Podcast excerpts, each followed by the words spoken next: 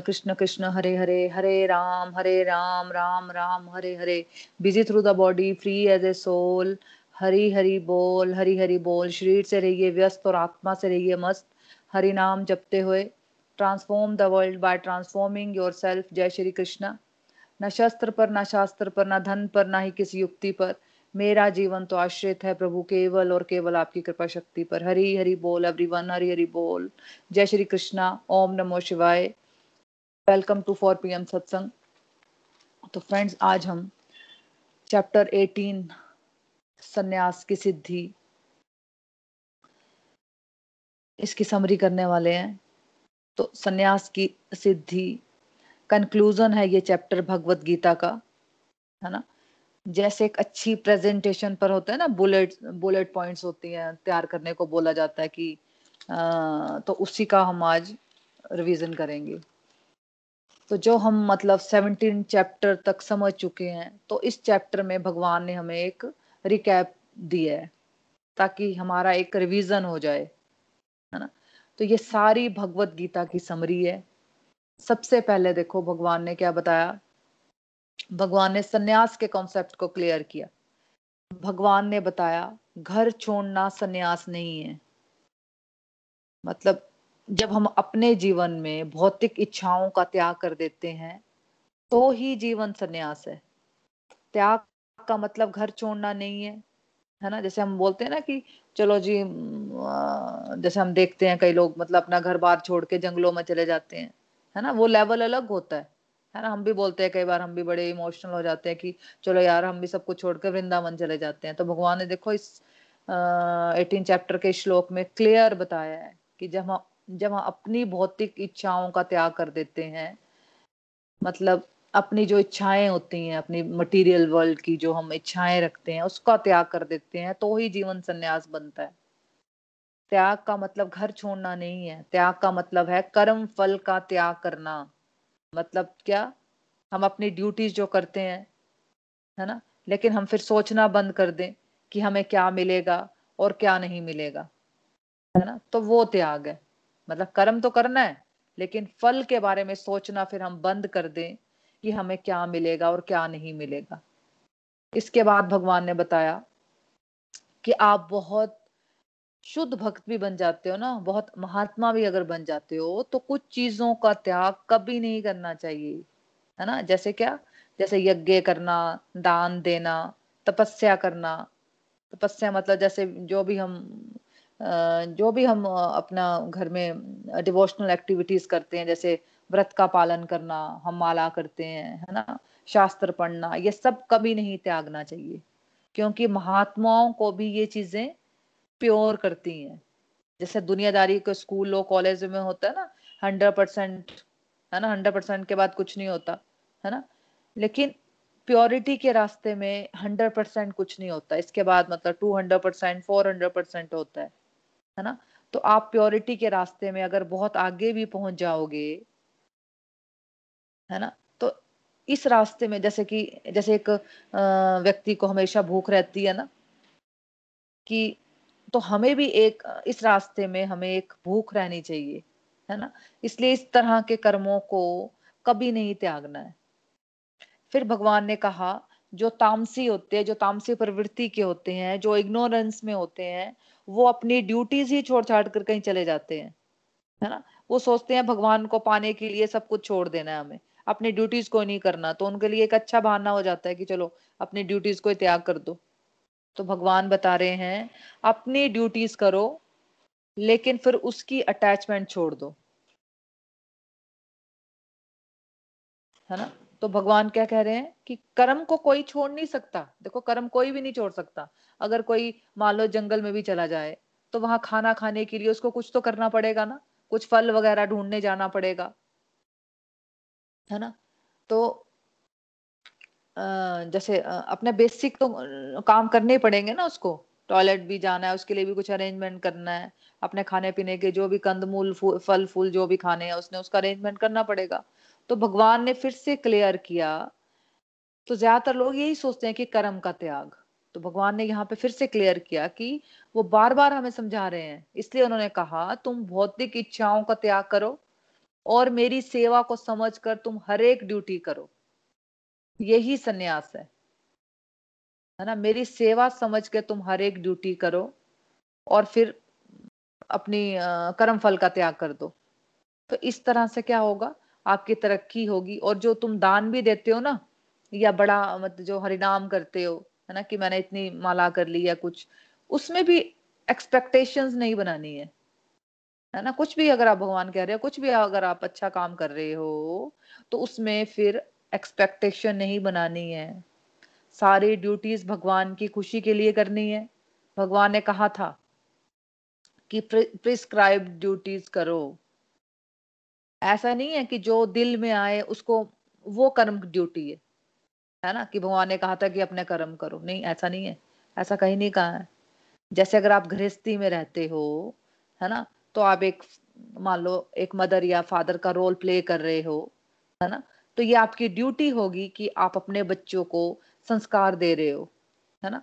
आप उनके गुरु भी हो, है ना? आप उनके गुरु बन जाते हो अपने बच्चों के तो ड्यूटी है। और वो ड्यूटी आपको भगवान ने दी है।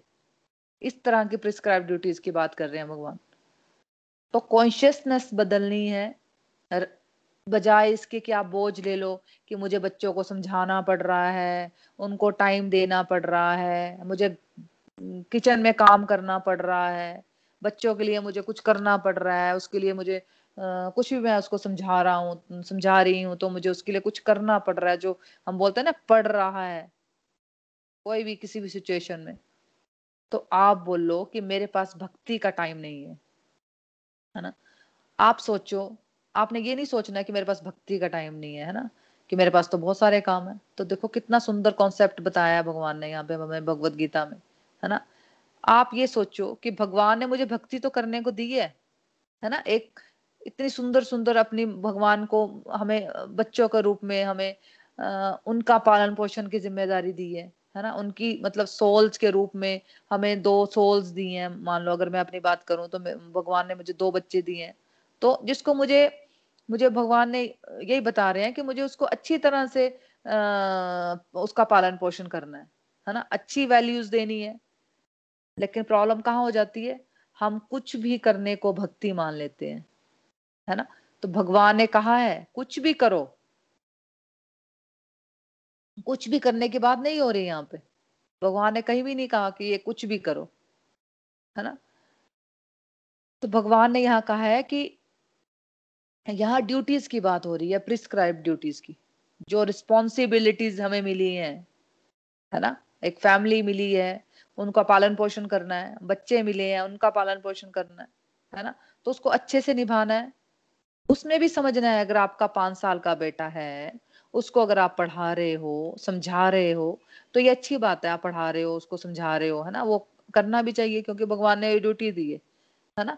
लेकिन अगर वो, लेकिन अब वो पच्चीस साल का अगर हो गया और वो अपने जीवन में आगे बढ़ रहा है और आप हर समय उसी के बारे में सोचे जा रहे हो, है ना? मान लो फॉरन सेटल हो गया और फिर भी आप उसी के बारे में सोच रहे हो, यार वो क्या कर रहा होगा? अपना ठीक से तो खाना खा रहा होगा, कुछ भी ऐसे सोच रहे हैं हम, है ना? तो फिर फिर हमारी प्रॉब्लम बढ़ जाती है बट गड़बड़ हो जाती है है ना? क्योंकि अब उसकी जर्नी है, आपको उस, उससे, उसके बारे, उससे बात करनी है, उसके टच में रहना है, लेकिन अब आपको भक्ति में लगना चाहिए। देखो टाइम तो बीत रहा है है ना? लेकिन अब आपने अपनी ज़िम्मेदारी पूरी कर ली है तो अब क्या करना चाहिए आपको? आपको भक्ति में लगना चाहिए। तो ड्यूटी करने में और मोह में पढ़ने में देखो, फ़र्क होता है है ना? गलती ये होती है कि जब बच्चे तीस पैंतीस साल के हो जाते हैं तो अभी उन्हें डिसीज़न नहीं लेने देते पेरेंट्स है ना? तो ये हमारे पतन का कारण बन जाता है है ना? वैसे जैसे नीड और ग्रीड का मतलब समझना है ना, वैसे ही प्रिस्क्राइब ड्यूटीज़ में और कहा हम ड्यूटीज़ करते करते मोह में फंस जाते हैं, उसका अंतर हमें समझना है। तभी हमारी स्पिरिचुअल लाइफ में प्रोग्रेस हो सकती है है ना? सिर्फ़ पूजा करना ही भक्ति नहीं है है ना? बल्कि गृहस्थ जीवन और बच्चों का अच्छा पालन पोषण करना भी भक्ति है। है ना? जो भी आप चाहे घर का काम कर रहे हो, चाहे कैरियर देख रहे हो तो सब में बैलेंस लाना बहुत ज़रूरी है। प्रकृति देखो भगवान तभी खुश होंगे कि भगवान तब खुश नहीं होंगे कि अगर आप सिर्फ़ पूजा कर ली, दो टाइम आपने जोत जगा ली, भगवान उससे खुश नहीं होने वाले। भगवान कहते हैं, जो मैंने तुम्हें ड्यूटीज़ दी है ना, उसमें क्या करके आए वो क्वेश्चन होगा हमसे। है ना? वो क्वेश्चन होंगे कि आपको मैंने ड्यूटीज़ दी थी, अपने घर का अच्छी तरह से ध्यान रखना है, बच्चों का अच्छे से ध्यान रखना है तो उसका, और वो भी ज़िम्मेदारी हमारी, उस, उसमें भी भक्ति भाव लेकर आना है, ये सीख रहे हैं भगवत गीता में, है ना? तो प्रकृति के तीन गुण होते हैं, जैसे कि चैप्टर फोर्टीन में हमने डिटेल में पढ़ा था, भगवान ने प्रकृति के तीन गुणों के हिसाब से क्लासिफिकेशन करके बताया हमें, है ना? ज्ञान को क्लासिफाई किया, कर्म को भी क्लासिफाई किया, कर्ता को भी क्लासिफाई किया बुद्धि को भी क्लासिफाई किया और फाइनली सुख को भी क्लासिफाई कर दिया। सात्विक रास्तिक और तामसिक, प्रकृति के तीन गुणों के हिसाब से ही ये सब कुछ तीन तीन तीन प्रकार से बांट दिया, है ना? जो ज्ञान जो ज्ञान सात्विक है, उसमें हर जगह कोई भगवान को देख पाएगा। जो सात्विक ज्ञान में होगा, वो क्या कर पाएगा? वो हर जगह भगवान के प्रेजेंस को देख पाएगा। रास्तिक में एक व्यक्ति भेदभाव करेगा, है ना? अमीर के साथ अलग, गरीब के साथ अलग। और जो तामसिक है, वो वो तो किसी तुच्छ से काम को ही अपने जीवन का लक्ष्य बना देगा, है ना? बना लेगा। मान लीजिए एक ड्रग एडिक्ट है, वो नशा लेने को ही अपने जीवन का लक्ष्य बना लेगा। वो उसके लिए चोरी भी कर लेगा, है ना? तो उसी तरह से सात्विक कर्मों में हम डेटर्मिनेशन से कार्य करते हैं, है ना? पूरी निष्ठा से काम करते हैं। लेकिन अटैचमेंट नहीं बनाते कि मुझे क्या मिलेगा क्या नहीं मिलेगा। रास्तिक कर्म में हम अटैचमेंट बना लेते हैं कि क्या कि हमें क्या मिलेगा क्या नहीं मिलेगा। ईर्ष्या से करते हैं लालच से करते हैं है ना? अपने आ, अपनी जो इंद्रियों उनको खुश करने के लिए सारे काम करते हैं।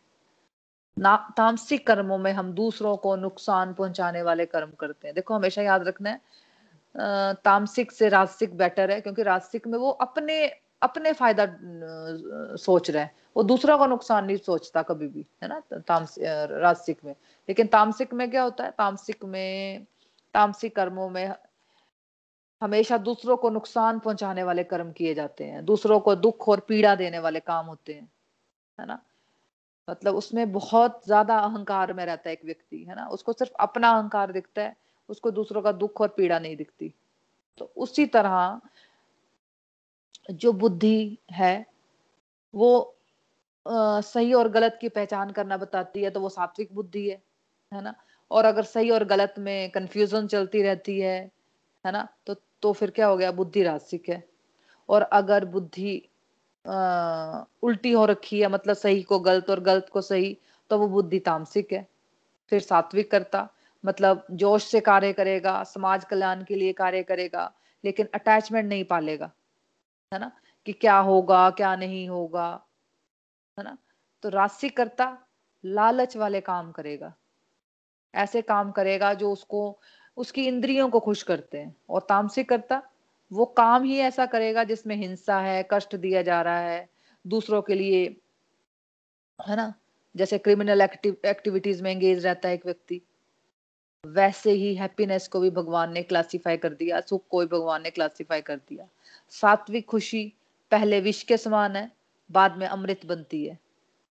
है ना? पहले बड़ा मुश्किल लगता है, सात्विक रास्ता, फिर बड़ा आसान हो जाता है, मज़ा आने लग जाता है और भगवान की तरफ़ लेकर जाता है ये रास्ता। जैसे हम सत्संग की बात कर ले, पहले बहुत मुश्किल लगता था सत्संग में, सबको जैसे कि कि चार बजे कैसे करेंगे यार, कैसे हम आ पाएँगे? पता नहीं, ये तो हमारे सोने का टाइम होता है, या तो इस टाइम में मैं बातें करती हूँ, या मैं टीवी देखती हूँ, है ना? तो सबको बहुत मुश्किल लगता था, लेकिन अब क्या हो गया?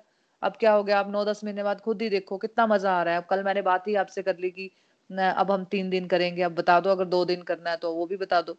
तो आप लोगों ने मतलब मैक्सिमम लोगों ने क्या बोला? कि नहीं नहीं, आप चार दिन भी चार दिन करो, है ना? तो देखो, मज़ा आने लग गया। लेकिन स्टार्टिंग में सोचो आपका उस समय क्या रिएक्शन था? है ना? उस समय सबका यही होगा कि यार कैसे हम कैसे कर लेंगे? नहीं नहीं, हम नहीं कर सकते। या तो हम, हमारी अभी एज नहीं है, या तो हम कर नहीं पाएँगे तो हमारा सोने का टाइम है जो भी जो भी हमारे रहते हैं, कितने बहाने, बहान लिस्ट है है ना? तो ऐसा हो गया। पहले इसमें क्या होता है? सात्विक खुशी पहले विष के समान है, बाद में अमृत बनती है। पहले बहुत मुश्किल लगता है सात्विक रास्ता, फिर बहुत आसान लगता है। मज़ा आने लग जाता है और भगवान की तरफ़ भी लेकर जाता है ये रास्ता। है ना? और रास्तिक खुशी, सात्विक से टोटली उल्टी, समझ लो। पहले अमृत बनती है, बाद में विष बन जाती है। पहले बहुत अच्छा लगता है, बाद में क्या हो जाता है? दुखों का कारण बनती है। और तामसी खुशी वो होती नहीं है। वो मतलब वो तो मतलब होती नहीं है वो तामसी खुशी। मतलब वो इंसान को भ्रमित भ्रमित करती है। उसको लग रहा होता है कि उसको मज़ा आ रहा है है ना? जैसे वो अपना ही भी अपना तो ही नुकसान नहीं करता, वो दूसरों का भी नुकसान पहुंचाता है। जैसे कोई सिगरेट पी रहा होगा तो उसको पता है कि मेरा नुकसान, अंदर से उसको पता होता है कि मैं गलत कर रहा हूँ, कोई भी नेगेटिव हैबिट्स अगर में होती है तो उसको पता होता है, अंदर से तो उसकी आवाज़ आ रही होती है कि मैं गलत कर रहा हूँ। लेकिन क्या होता है, उसको हैबिट पड़ जाती है, लत लग गई होती है तो वो छोड़ नहीं पाता। तो उसको ना पहले मज़ा आता है, ना बाद में मज़ा आता है। तो रास्तिक में थोड़ी देर का इंस्टेंट प्लेजर तो होता है फॉर एग्ज़ाम्पल आपने नई गाड़ी खरीदी, है ना? जैसे हमने बहुत बार ये वाला एग्ज़ाम्पल हमने पढ़ा, सुना है कि तो थोड़ा सा रिवाइज कर लेते हैं कि तो गाड़ी ली मान लो, कोई भी चीज़ आपने ली मान लो, एक गाड़ी ली, है ना? तो थोड़ी देर के लिए तो बड़ा मज़ा आएगा आपको, लेकिन क्या होगा? धीरे धीरे धीरे धीरे वो मज़ा गायब होना शुरू हो जाएगा, है ना? लेकिन तामसिक में हम अपना भी नुकसान करते हैं और दूसरों का भी नुकसान करते हैं। तो हम सबको सात्विक की तरह बनना बनना है, जो पहले बेशक मुश्किल है लेकिन बाद में लॉन्ग टर्म में हम देखें तो फिर हमारा आनंद बढ़ता रहता है। और हम सेल्फ रियलाइजेशन यानी आत्म साक्षात्कार के रास्ते में भी आगे बढ़ते हैं। पहले हमें सात्विक गुण की तरफ़ बढ़ना है है ना? फिर हमें उस, उसके भी ऊपर दिव्यता की तरफ़ बढ़ना है। लेकिन जैसे हम पीएचडी की तरफ़ ऐसे नहीं जा सकते ना, उनके लिए हमें यूनिवर्सिटी में सात्विक गुण की तरफ़ आना है। है ना? हम डायरेक्ट दिव्य स्तर पे नहीं आ सकते, हमें पहले क्या करना है? हमें सात्विक गुण की तरफ़ आना है। तामसिक गुण, समझ लो एल है, बिल्कुल ही स्टार्ट डिवोशन का समझ लो, है ना? रास्तिक गुण में जाना मतलब हाई स्कूल है। मेजोरिटी लोग रास्तिक और तामसी में फंसे हैं। अगर हम सात्विक गुण की तरफ़ बढ़े, तभी हम परमानेंट हैप्पी रह सकते हैं और इन डिवाइन टॉपिक्स को गहराई से समझ सकते हैं। भगवान ने फिर क्लियर किया कि बहुत सारे लोगों को ये डाउट रहता है कि मुझे तो बहुत सारे काम है, मुझे गृहस्थी भी संभालनी है जॉब भी करनी है तो इन सब के बीच में मैं भगवान को कैसे प्राप्त कर सकती हूँ? है ना? जनरली हमारा रहता है ये क्वेश्चन इंपॉर्टेंट क्वेश्चन है ये. तो भगवान ने क्लियर कर दिया है, देखो, कि तुम मेरी पूजा करते रहो और साथ साथ में अपनी ड्यूटीज़ करते रहो तो तुम मुझे प्राप्त कर लोगे। है ना? भगवान को जैसे हमने साइड में रखा होता है ना भगवान को साइड में नहीं रखना, भगवान को बीच में रखना, है ना? कि साथ में अपने काम करने, साथ में भगवान की पूजा करनी है। तो अब हमें इन सब बातों में तर्क नहीं लगाना है है ना? अगर ब्राह्मण के स्वामी कह रहे हैं, अगर भगवत गीता को हम बोल रहे कि हाँ सच में हमें उनकी बात माननी है है ना? और इसको गोलोक एक्सप्रेस के एबीसीडी मॉडल के थ्रू आप समझ सकते हो, है ना? हमें डिस्ट्रक्टिव टू डिवोशन करना है बस सिंपल सी बात है डिस्ट्रक्टिव टू डिवोशन अपने स्पेयर टाइम को आइडेंटिफाई करो अपने डिस्ट्रक्टिव टाइम को आइडेंटिफाई करो। हर समय देखो हम काम नहीं करते हर समय हम बच्चों का ख्याल नहीं रख रहे होते हैं। तो जो टाइम हम वेस्ट करते हैं वो वाला वेस्ट कुछ भी टाइम हो सकता है टीवी देखना हो सकता है सोना हो सकता है आ, या यूट्यूब पे कुछ भी वीडियोस देखना हो सकते हैं कुछ भी कुछ भी कुछ भी है ना अपना अपना देखना है। तो हमें जो भी टाइम हम वेस्ट करते हैं, उसको आइडेंटिफाई करके हमें डिवोशनल एक्टिविटीज़ में एंगेज रहना है। तभी हम इंटरनल लेवल पर प्योर होते हैं। और इंटरनल प्योरिटी से फिर हमें समझ आ जाती है कि भगवत कृपा से कि कैसे हम अपनी फैमिली लाइफ को और कैरियर को भी हम डिवोशन बना सकते हैं। है ना? फिर क्या समझ आ जाता है हमें कि हमें उसके लिए कोई स्पेशल टाइम नहीं निकालना है है ना? उसके लिए हम जो हम रूटीन में जो हम काम कर रहे हैं उसमें हम कैसे भक्ति को ऐड कर लें? जो कैरियर है जो हम ऑफ़िस जाते हैं उसमें कैसे हम भक्ति को ऐड कर लें? तो हम इन सारी चीज़ों को करते हुए भी हम डिवोशन में रह सकते हैं। तो भगवान को अपना वो ही आ, काम डेडिकेट जो वो कर पाएगा जो अपने स्पेयर टाइम में वो जो डिवोशन करेगा। है ना? क्योंकि जब तक वो अंदर से प्योर नहीं है, अंदर तक उसमें प्योरिटी नहीं है और कॉन्सेप्ट की प्योरिटी भी नहीं है, तब तक हमारे अंदर लालच रहेगा, हमारे अंदर अहंकार रहेगा। फिर हम कर्मों को आसक्ति से करेंगे अटैचमेंट से करेंगे कि हमें क्या मिलेगा, है ना? किसी पर भी चिल्ला रहे हैं फिर हम, फिर वो कर्म पूजा नहीं बन पाते, है ना? ऐसा नहीं है कुछ भी मन गढ़ंत कम कर्म पूजा बन गए ऐसा नहीं होता, है ना? इसके बाद हमें भगवान ने एप्टीट्यूड का कॉन्सेप्ट समझाया कि हर इंडिविजुअल सोल का एक स्वभाव होता है। उसको स्वभाव के अकॉर्डिंग उसको स्वभाव के अकॉर्डिंगली ही लाइफ में चॉइसेस लेनी चाहिए। जैसे अगर लकड़ी को जलाया जाए तो धुआँ भी निकलता है ना?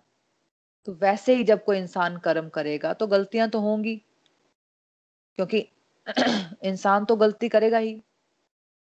है ना? ऐसा कभी नहीं होगा कि हम इंसान कोई गलती ना करें। देखो गलतियाँ हमसे होंगी होंगी। तो हम गलतियों से घबरा जाते हैं। तो भगवान हमें ये समझा रहे हैं कि गलतियों से मत घबराओ। अपने स्वभाव को समझो। हम कहाँ फंसते हैं? आज इंसान दुखी क्यों है? सब कह रहे हैं कि इंजीनियर बनना चाहिए, डॉक्टर बनना चाहिए, है ना? तो हम हम भी सोचते हैं कि शायद आप अपने बच्चों की बात करें तो हमें भी लगता है कि यार ठीक है इंजीनियर और डॉक्टर ही बनना चाहिए, है ना? ठीक है हो सकता है उसने वो बहुत पैसा भी कमा ले, लेकिन पैसे से खुशी नहीं मिलेगी। लेकिन अगर कोई व्यक्ति अपने स्वभाव को समझता है, उसके पेरेंट्स भी उसको हेल्प करते हैं और उसके अकॉर्डिंगली अगर वो अपने लाइफ की चॉइसेस लें तो बेशक उसके पास अगर पैसे भी कम होंगे, लेकिन फिर भी वो बहुत खुश रह सकता है है ना? तो स्वभाव के अनुसार चलना है हमें और गलतियों से घबराना नहीं है। अपने अपने स्वभाव को आइडेंटिफाई करना है कि क्या मेरा स्वभाव है। वो जब हम चलते रहेंगे ना डिवोशन में, वो तो अपने आप पता चल जाते हैं। देखो, गलतियाँ तो होती रहेंगी बट हमें गलतियों से घबराना नहीं है। हमें गलतियों से लर्निंग लेनी है और हमें बेटर बनकर आगे बढ़ते रहना है। ये बातें खाली कैरियर के लिए नहीं है। जब हम ईश्वर की तरफ़ चलते हैं, जैसे भगवान की कृपा है है ना? जैसे किसी की नेचर में होता है समझना और समझाना है है ना? किसी के नेचर में। अब तो आप उसको वैसे ही अपनी नेचर के अकॉर्डिंगली सेवा कर सकते हो, है ना? किसी को गाइड ही कर दो, वही सेवा हो जाएगी, है ना? जब आप अपने स्वभाव के अकॉर्डिंगली करते हो तो आपको फिर खुशी मिलती है। खाली कैरियर की बात नहीं हो रही है यहाँ पे, है ना? देखो, पाँच हज़ार साल पहले ही हमारी वैदिक साइंस में भगवान ने हमें पहले ही बता दिया कि अपने एप्टीट्यूड के हिसाब से कर्म करो। हम अभी सुनते हैं ना बुक्स वगैरह में, कई बार हम यूट्यूब पे कोई मतलब बोल रहे होते हैं कई लोग कि भाई अपने एप्टीट्यूड के हिसाब से कर्म करो। तो देखो, भगवत गीता में भगवान ने खुद ही एटीन चैप्टर में बताया हुआ कि भाई अपने स्वभाव के अनुसार कर्म करो, है ना? लेकिन क्या है कि हमें नहीं, हमें उस व्यक्ति की बात सुन लेंगे, लेकिन हमारे शास्त्रों में क्या लिखे हम वो नहीं सुनेंगे। तो सिर्फ़ कैरियर में ही नहीं, अपनी लाइफ के हर एक डिसीज़न में भी देखो। अपनी डिवोशनल प्रोग्रेस में भी देखो। शुरुआत में स्वभाव समझना मुश्किल होता है, मैंने बताया था। लेकिन अगर आप बेसिक मॉडल्स पर चलते रहोगे तो गोलोक एक्सप्रेस के सत्संग साधना सेवा सदाचार करते रहोगे तो आपको एक दो साल चलिए, है ना? एक दो साल तो लगेंगे, है ना? अभी तो भगवत गीता का कितना समझ आ गया, कितना नहीं, ये सब अपना देख सकते हैं कि एक एक बार रीडिंग हुई है तो आपको कितना समझ आया है है ना? तो आपको क्या करना है, एक दो साल चलना ही चलना है भगवत कृपा से और आपकी स्पिरिचुअल गाइड की गाइडेंस से आपको पता चलना शुरू हो जाएगा कि आपके अंदर क्या क्वालिटीज है।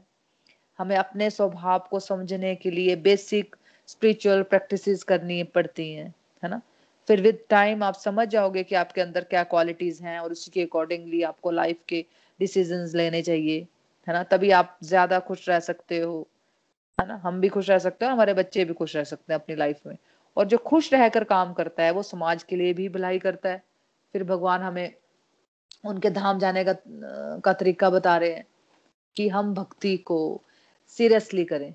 भगवान को हम तभी समझ सकते हैं, है ना? जब हम थोड़ा सा तो सिंसियर होए। हम तो जैसे जनरली कोई कुछ पैसे की बात हो तो हम कितना सिंसियर हो के हम आ, काम करते हैं पैसे को लेके। तो यहाँ तो क्या बात हो रही है? भगवान को जानने की बात हो रही है भगवान को प्राप्त करने की बात हो रही है भगवान के धाम जाने की बात हो रही है है ना? तो हम हैं सीमित।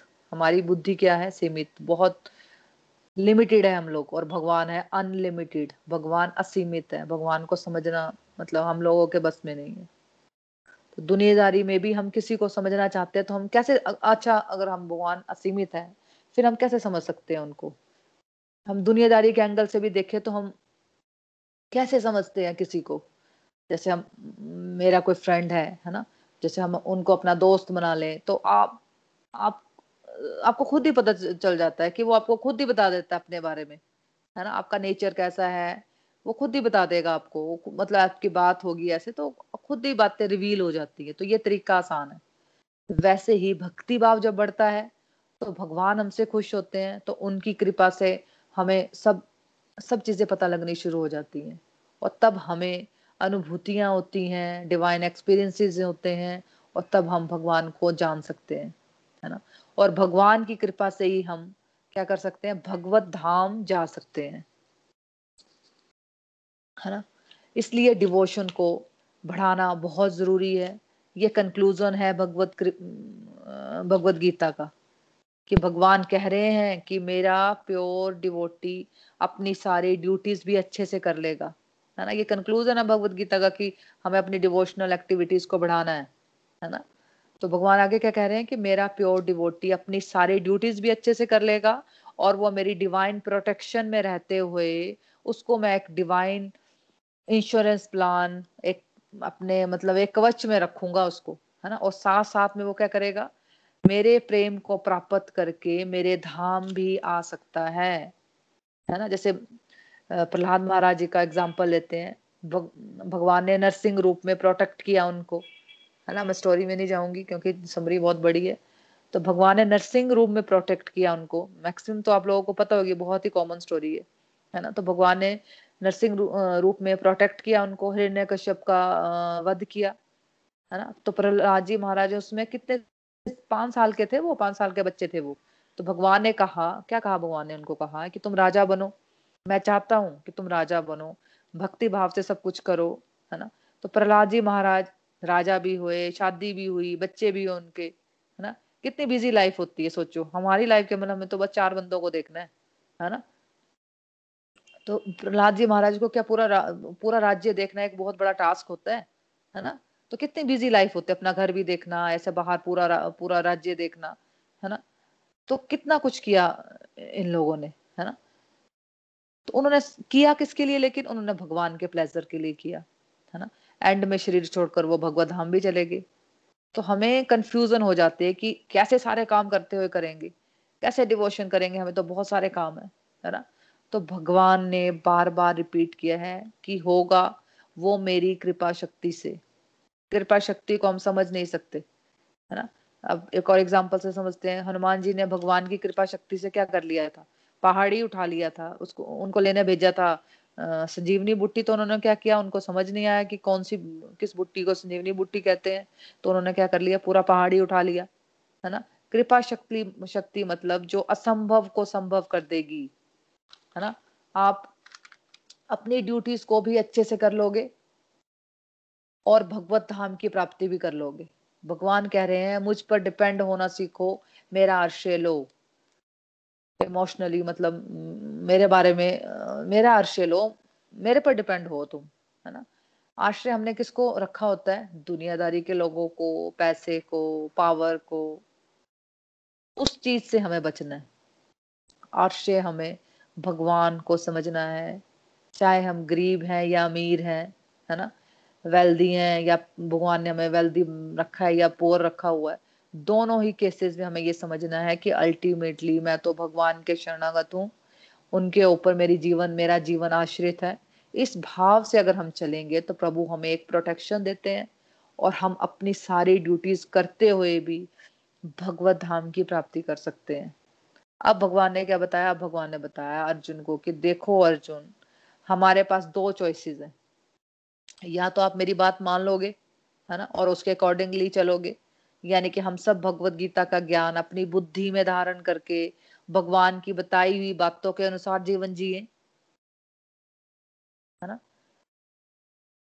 फिर भगवान ने कह रहे हैं, फिर जब भी तुम्हारी लाइफ में मुश्किलें आई। ये कभी नहीं कहा कि तुम्हारी लाइफ में मुश्किलें नहीं आएँगी। देखो, कभी नहीं, ये अगर भगवत गीता आप इसलिए पढ़ रहे हो कि आप सोचोगे कि मेरे लिए लाइफ में मुश्किलें नहीं आएँगी तो बिल्कुल फिर आपको पढ़नी नहीं चाहिए, है ना? मैं फिर से बोल रही हूँ, क्योंकि लाइफ में मुश्किलें तो आनी ही आनी है।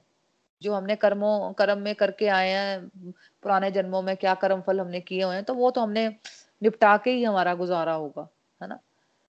तो ना तो पांडवों के जीवन में ऐसा हुआ कि मुश्किलें नहीं आई, या पांडवों का जीवन देख लो।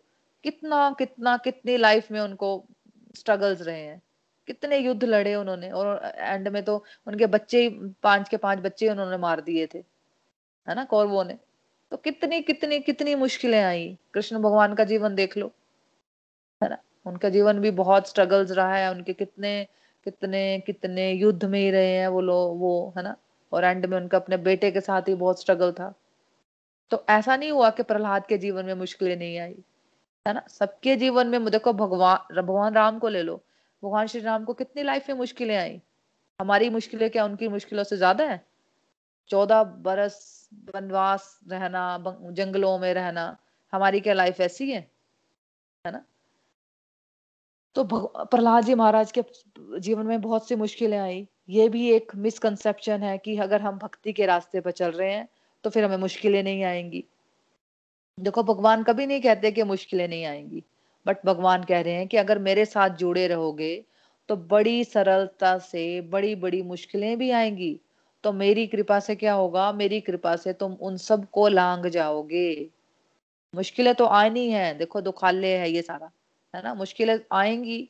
मुश्किलें तो आनी ही आनी है। मेरे साथ भगवान कह रहे कह रहे हैं कि मेरे साथ अगर तुम जुड़े रहोगे तो भगवान हमें फिर ऐसी पावर्स दे देते हैं, ऐसी करेज दे देते हैं, फिर ऐसी हमारी बुद्धि दे देते हैं, ऐसी टॉलरेंस पावर दे देते हैं कि वो मुश्किलें फिर इतनी बड़ी पहाड़ जैसी भी जो होती है ना तो वो हम उससे भी निकल जाते हैं।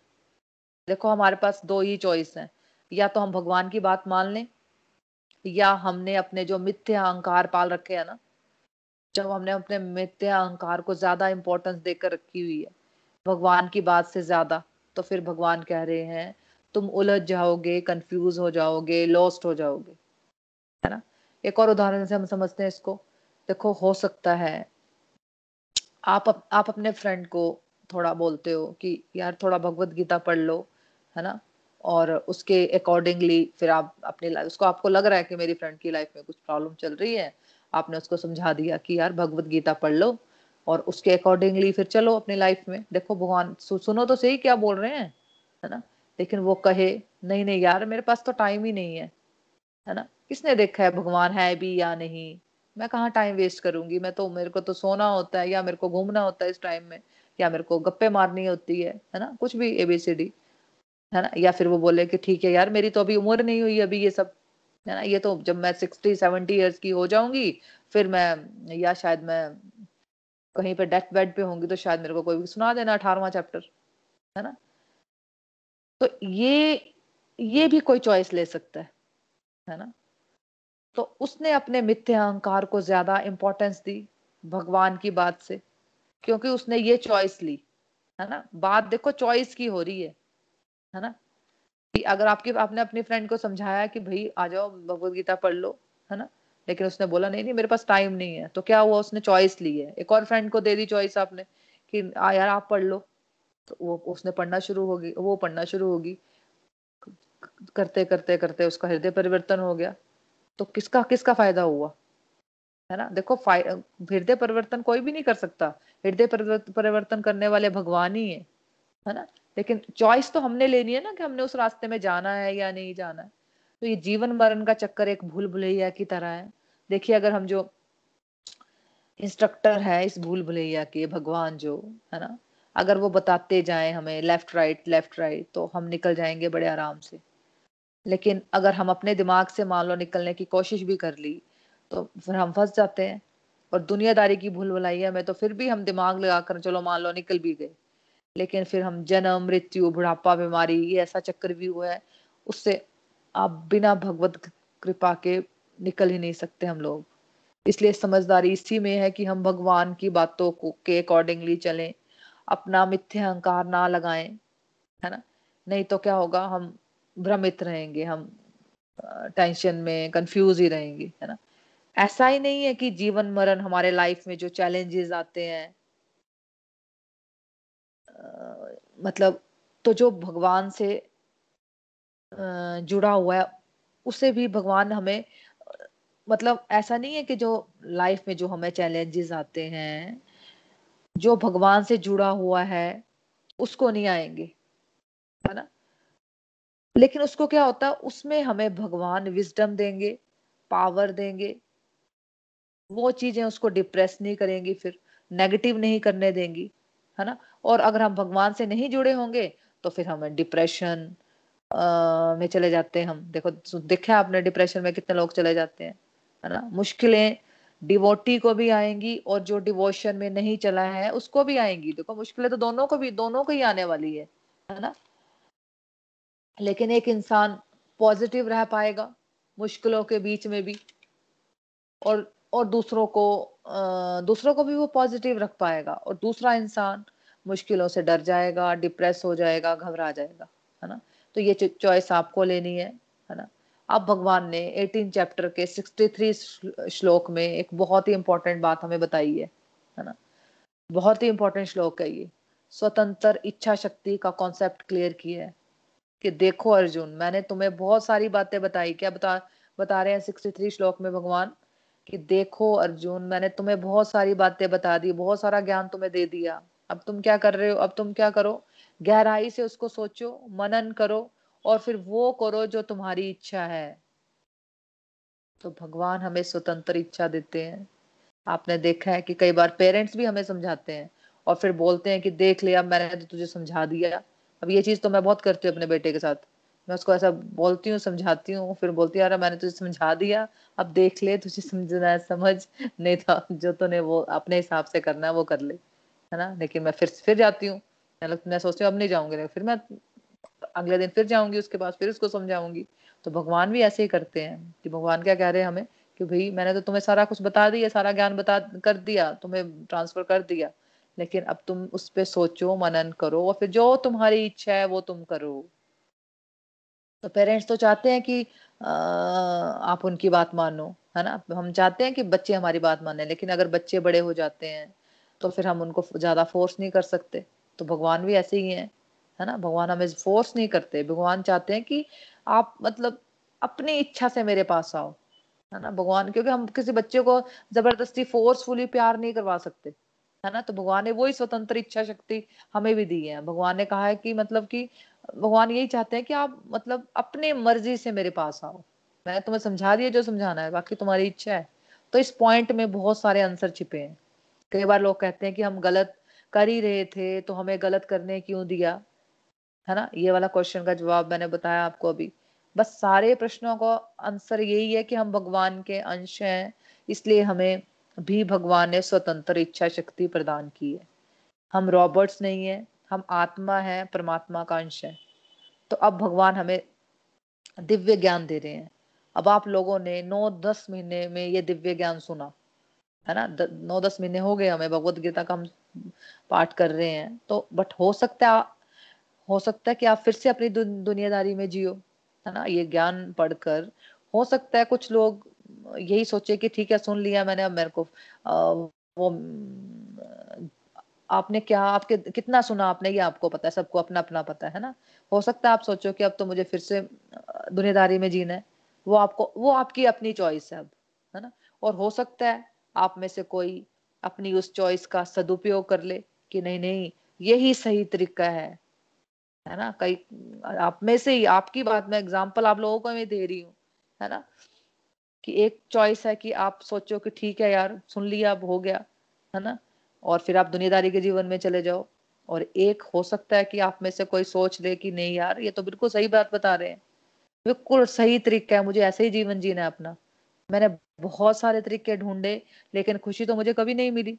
ये वाला तरीका ट्राई करती हूँ, जो भगवत गीता में भगवान ने बताया है। तो यही चॉइस है और कलयुग में मेजोरिटी लोग अपनी चॉइस का ही दुरुपयोग कर रहे हैं। वो चॉइस ए लेते हैं चॉइस बी नहीं लेते, है ना? जैसे अगर आपको बोला जाए, चलो आज फ्री में तुम्हें शाहरुख खान की मूवी देखने ले जाती हूँ है ना? तो कितने लोग इकट्ठे हो जाएँगे, आपको क्या लगता है? है ना? और दूसरी ओर कहा, कहा जाए कि मैं फ्री में भगवत गीता पढ़ा रही हूँ यार सुन लो आ जाओ है ना? तो कितने लोग इकट्ठे हो जाएँगे है ना? कितने लोग हम चले थे और कितने लोग अभी सुन पाते हैं हमारा ये पाठ है ना? कितने लोग चले थे हम इकट्ठे? चले तो चलो दो तीन थे लेकिन फिर भी उसके बाद बीच में कितने लोग छूट गए रास्ते में है ना? तो ऑब्वियसली चॉइस ए लेंगे लोग है ना? कि मेरे को मूवी देखने जाना है। कौन यार भगवत गीता का पाठ में भगवान की बातें कौन सुने? भगवान है या नहीं है, पहले तो वहीं पे फंसे हुए लोग आधी से जनता तो वहीं पे है, अटकी हुई। तो लोग अपनी स्वतंत्र इच्छा का दुरुपयोग कर रहे हैं। भगवान ने कह दिया, ये तुम्हारे पर निर्भर है भाई मैंने तुम्हें समझा दिया, अब तुम्हें जो समझना है वो, अब जो, तुम्हें जो करना है वो करो। कि आप क्या चॉइस लेना चाहते हो इट्स अप टू यू फिर भगवान ने बताया अल्टीमेटली भगवत गीता के कंक्लूजन पर जा रहे हैं अब हम, है ना? सब धर्मों का परित्याग करके मेरी शरण में आ जाओ। मैं तुम्हें गारंटी देता हूँ कि मैं तुम्हारे सारे पास्ट के जो पाप हैं, जो भी पापों के अकाउंट है, सब कुछ मैं डिलीट कर दूँगा। देखो, भगवान के लिए कुछ भी असंभव नहीं है है ना? धर्म शब्द आते ही लगता है हिंदू, मुस्लिम। यहाँ पर बात हो रही है, हम दोबारा दोबारा जो जन्म मृत्यु में आ रहे हैं। जन्म मृत्यु साइकिल में घूम रहे हैं। हमने हर एक जन्म में किसी एक चीज़ को भगवान से ज़्यादा इम्पोर्टेंस तो दी होगी ना? तो इसी कारण हमें इस जन्म मृत्यु के साइकिल में बार बार आना पड़ता है। तो उसको ही हमने जो एक चीज़ को इम्पोर्टेंस दी हमने, उसको ही हमने अपना धर्म बना लिया। हम इसको एग्ज़ाम्पल से समझते हैं। जैसे भीष्म पितामा ने क्यों नहीं भगवान का साथ दिया? क्यों नहीं उसने पांडवों का साथ दिया? जबकि वो तो बहुत अच्छे थे भीष्म पितामह का पूरा लाइफ स्टोरी हम पढ़े तो वो तो हमेशा उन्होंने अच्छे का ही साथ दिया, सच का साथ दिया। लेकिन जब एक्चुअली साथ देने की बारी आई तो उन्होंने नहीं दिया। उस, उन्होंने किस चीज़ को अपना धर्म बना लिया? उन्होंने अपनी प्रतिज्ञा को अपना धर्म बना लिया कि मैं ऐसा ही करूँगा। तो हमारा धर्म एक्चुअली हमारा धर्म क्या बोल रहे हैं हमें? हमारा धर्म भगवान की सेवा करना है। हम भगवान के सेवक है और भगवान हमारे स्वामी है है ना? हम जब किसी भी चीज़ को भगवान से ज़्यादा इंपॉर्टेंस दे देते हैं तो वो हमारा धर्म है। तो भगवान कह रहे हैं कि उस तरह से तुम अपना स्वधर्म बना लेते हो। जैसे करण ने क्या धर्म बना लिया? मेरा दोस्त, उसने मेरे लिए बहुत कुछ किया है तो मुझे भी उसके लिए कुछ करना है। तो इन बातों में इतना खो जाना कि फिर भगवान भी आपको समझाने आए तो आप कहो कि मैं नहीं मानूँगी भाई। मैंने तो बस ये सोच लिया तो मेरे को तो वही करना है। तो ये गड़बड़ है फिर।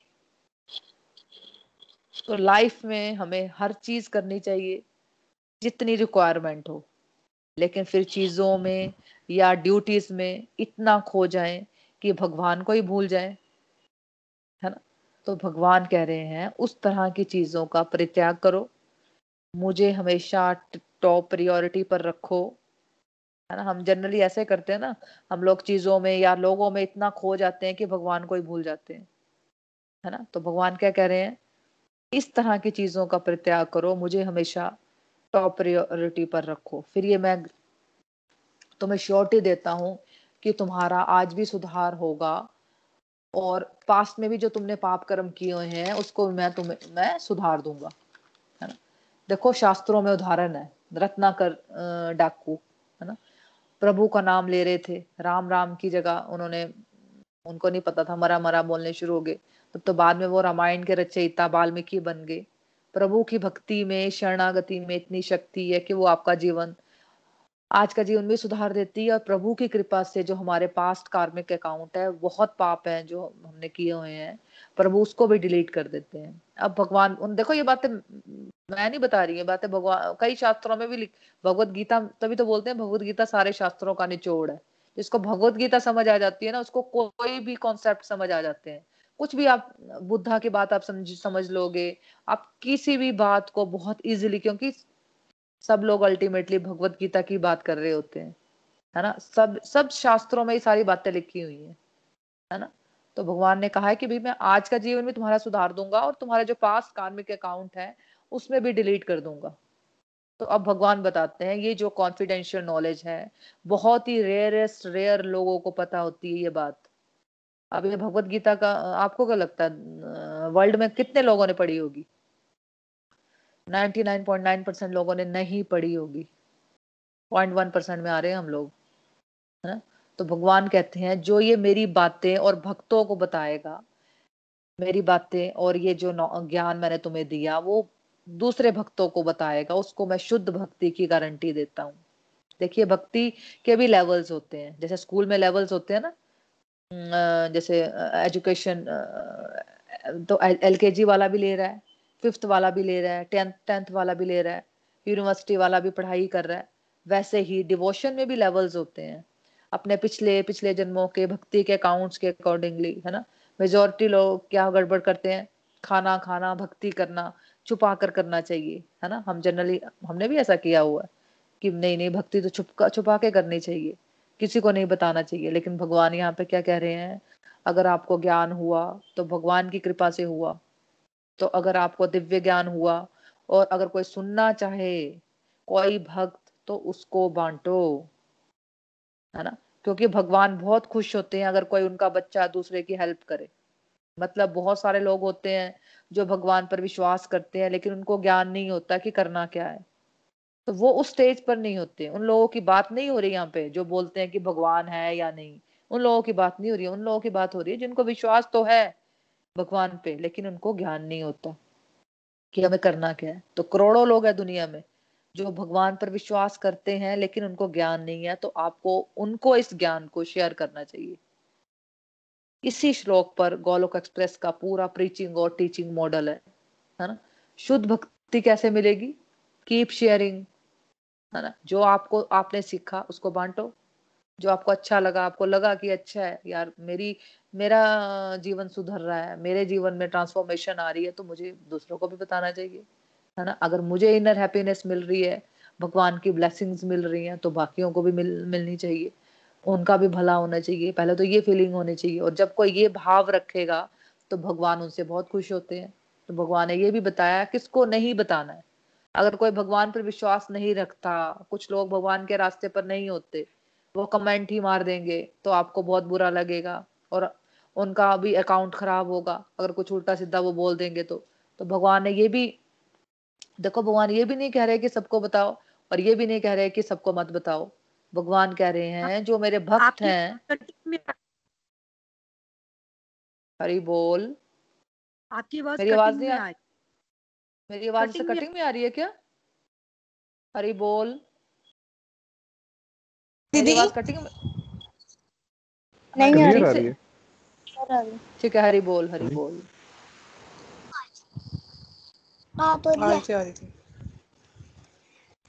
हरी बोल। अब भगवान ने बताया। कुछ लोग देखो। हरि बोल हरि बोल। भगवान ने यहाँ बताया कि किसको नहीं बताना है? अगर कोई कोई भगवान पर विश्वास नहीं रखता है कुछ लोग भगवान के रास्ते पर नहीं होते है ना? तो वो क्या करते हैं? कमेंट मार देंगे। तो आपको भी बुरा लगेगा है ना? और आपका भी अकाउंट खराब हो जाएगा। अगर वो कुछ उल्टा सीधा उनका सॉरी उनका भी अकाउंट खराब हो जाएगा अगर कुछ उल्टा सीधा वो बोल देंगे। तो भगवान ने ये ये भी नहीं कह रहे कि सबको बताओ और ये भी नहीं कह रहे कि सबको मत बताओ। भगवान कह रहे हैं जो मेरे भक्त हैं इस बात पर चलना चाहते हैं उसको बहुत सारे आपको बहुत सारे लोग मिलेंगे। ऐसा नहीं है कि नहीं मिलेंगे बहुत सारे लोग मिल जाएँगे। अब देखो हमारे साथ वो कितने लोग बैठे हैं सत्संग में तो कैसे आ, आगे से आगे से आगे मिलते गए ना? है ना? तो ऐसे ही हमने देखना है कि कौन हमारी बात सुनना चाहता है। है ना? तो आपको बहुत सारे लोग मिलेंगे, उनके साथ सच्चे दिल से ये डिवाइन नॉलेज शेयर करो, है ना? अगर आप क्लास सिक्स में हो गए हो तो क्या आप क्लास फिफ्थ को थोड़ा गाइड कर सकते हो? है ना? थोड़े वीडियो शेयर कर दो, थोड़ा समझा दो उनको, है ना? तो स्कूल में भी अगर कोई सिक्स क्लास का बच्चा फोर्थ या फिफ्थ को समझा देता है तो उसको भी, उसका क्या होता है फिर? अगर वो स्कूल की बात ले ले, मान लो हम, अगर कोई सिक्स क्लास का बच्चा फोर्थ या फिफ्थ को समझा देता है तो उसका क्या होता है? उसका कॉन्फिडेंस बढ़ता है है ना? कॉन्सेप्चुअल क्लैरिटी बढ़ती है उसकी, है ना? जितना जितना समझ आ गया, अगर आपका बेटा है है ना? अगर आपका बेटा या बेटी है तो आप उसको शेयर करना शुरू कर दो, है ना? आप उसको शेयर कर सकते हो अपने बेटे को। सेवा के बाद मैं बहुत बार सुनती हूँ यहाँ पे कि हमें भी भगवान सेवा का मौका दे तो सेवा यही तो सेवा होगी ना? आप थोड़ा थोड़ा किसी को समझा रहे हो वीडियो शेयर कर रहे हो, है ना? जिसको जो समझना चाहते हो, उससे बातें कर रहे हो कोई एक टॉपिक पकड़ लिया उसको डिस्कस कर लिया है ना? आप, आपका बेटा है घर में आप उससे शेयर कर लो। ये आपका ये आपका रोल रहेगा कि आप उस उसके लेवल पर जाकर बात करो है ना? अपनी मदर के साथ भाई बहन के साथ शेयर करो। उसको छुपाना नहीं चाहिए बल्कि शेयर करना चाहिए। बस ये बातें ध्यान हमें रखनी है। हर किसी के साथ शेयर नहीं करना है। हर पर्सन उस लेवल का नहीं होता। फिर वो फालतू बातें बोलेगा तो आपके बारे में और भगवान के बारे में भी, है ना? अगर आप डिवोशन में इतने एडवांस नहीं होते तो कई बार आप विचलित भी हो जाते हो फिर। अगर कोई अगर कोई आपको क्रिटिसाइज कर दे तो तो हर डिवोटी को अपनी स्टेज समझकर एक्शन लेने चाहिए। भगवान ने ये भी कहा, जो ये पवित्र संवाद को, भगवत गीता एक, देखो कॉन्वर्सेशन है ना, भगवान श्री कृष्ण और अर्जुन के बीच में। है ना? तो भगवान ने क्या कहा? ये जो पवित्र संवाद है, भगवत गीता मतलब जो भी इसको अध्ययन करेगा, भगवान ने ये कहा है, अध्ययन करेगा। पाठ नहीं पाठ नहीं बोला है। अध्ययन करना मतलब गहराई से समझना। वो फिर मेरी बुद्धि से पूजा करेगा। बुद्धि से पूजा करना और जो धार, क्या फ़र्क होता है बुद्धि से पूजा करना और पूजा करने में? है ना? मतलब जो धार्मिक लोग जो धार्मिक लोग पूजा करते हैं, है ना? बट उनको मीनिंग नहीं पता होता। जैसे एक स्टूडेंट रट्टा मारता है है ना? और एक स्टूडेंट कॉन्सेप्चुअल क्लैरिटी पर चलता है। बुद्धि से पूजा करना मतलब जो कॉन्सेप्चुअल क्लैरिटी वाला स्टूडेंट है ना? धार्मिक लोग क्या करते हैं? पूजा करते हैं, भोग लगाते हैं। बट करना क्यों चाहिए? उसका मीनिंग नहीं पता होता, है ना? लेकिन भगवान कहते हैं, जो भगवत गीता का अध्ययन कर लेता है फिर तो फिर वो जो भोग भी लगाएगा ना तो उसको पता होगा कि मैं भोग क्यों लगा रहा हूँ। लगा रही हूँ, लगा रहा हूँ, है ना? हरि नाम मैं क्यों करती हूँ? ये जो दान में इस तरह, दान इस तरह क्यों देना चाहिए? कॉन्सेप्ट क्लियर हो जाते हैं उसके। इसके बाद पीएचडी का पीएचडी ऑफ़ डिवोशन की स्टेज आती है। 18 चैप्टर के 73 श्लोक में। सेकंड लास्ट श्लोक ऑफ़ भगवत गीता में अर्जुन, भगवान को कहता है जो वो दो श्लोक मामी जी समझा के गए थे हमें, उनकी बात हो रही है। 18 श्लोक के 73 श्लोक में अर्जुन भगवान को कहता है कि, अब मेरे सारे भ्रम देखो, यहाँ पे आके उसने ये बात बोल ली है, अब लास्ट में आके कि, अब मेरे सारे भ्रम दूर हो गए हैं, मेरी सारी कंफ्यूजन दूर हो गई हैं, अब मेरी स्मरण शक्ति वापस आ गई है। आपकी कृपा से मैं समझ गया कि मैं आत्मा हूँ देखो चैप्टर एक वन में हम देखें तो वो कंफ्यूज क्यों हुआ? हम सब कंफ्यूज है एक्चुअली हम सब का हम सब कितना कुछ है हमारे अंदर, है ना? हम सब कंफ्यूज हैं क्योंकि हम सब अपने आप को शरीर माने बैठे हैं। तो अर्जुन को समझ आ गया अब यहाँ पे एटीन चैप्टर में आके कि मैं आत्मा हूँ और उसको समझ आ गया कि मेरा काम है भगवान को खुश करना। भगवान का काम नहीं है मुझे खुश करना। और वो कहते हैं, और वो अर्जुन कहते हैं कृष्य वचनम तव। प्रभु, मैं आपके इंस्ट्रक्शन के अकॉर्डिंगली जो भी आप चाहते हो, वो करने के लिए मैं तैयार हूँ। मेरे सारे भ्रम दूर हो गए हैं, मेरी सारी चिंताएँ दूर हो गई हैं। दुनियादारी की भक्ति में हम चाहते हैं कि मैं चढ़ावा चढ़ाऊं और प्रभु मेरी इच्छा पूरी करे। यही करते हैं ना भक्ति? कितने मंदिरों में हम जाते हैं कि मैं आपको इतने इतने इतने रुपए का प्रसाद चढ़ाऊँगी, ये करूँगी, वो करूँगी, है ना? सबने किया होता है ये सब, हमने, सबने किया हुआ है। है ना? ऐसे करते हैं हम। तो पीएचडी की स्टेज में अर्जुन क्या कहता है? भगवान से एटीन चैप्टर में कि आप जो भी मुझसे चाहते हो, जो भी आपकी इंस्ट्रक्शंस है, वो मैं समझता हूँ और उसके लिए मैं पूरा प्रयासरत रहूँगा। हनुमान जी की स्टेज में देखो, क्या कभी देखा या सुना आपने कि वो ये बोल रहे हैं कि मुझे ये दे दो, मुझे वो दे दो? ये होती है शुद्ध भक्ति की स्टेज हम तो शुद्ध भक्ति का भी नहीं शुरू हुए। है ना? ये देखो। वो वो हमेशा चाहते थे कि मुझे कोई सेवा दे दो। प्रभु आप बताओ मैं आपको खुश कैसे करूँ? कैसे आपकी सेवा करूँ? जब वो स्टेज आ, आ जाती है ना जब हम पीएचडी पर पहुँचते हैं तब हम पहुँचते हैं पीएचडी पर। तो हमें वो ही प्रयास करना है। हमें मतलब ही भक्ति नहीं करनी है बिज़नेस ट्रांजेक्शन वाली।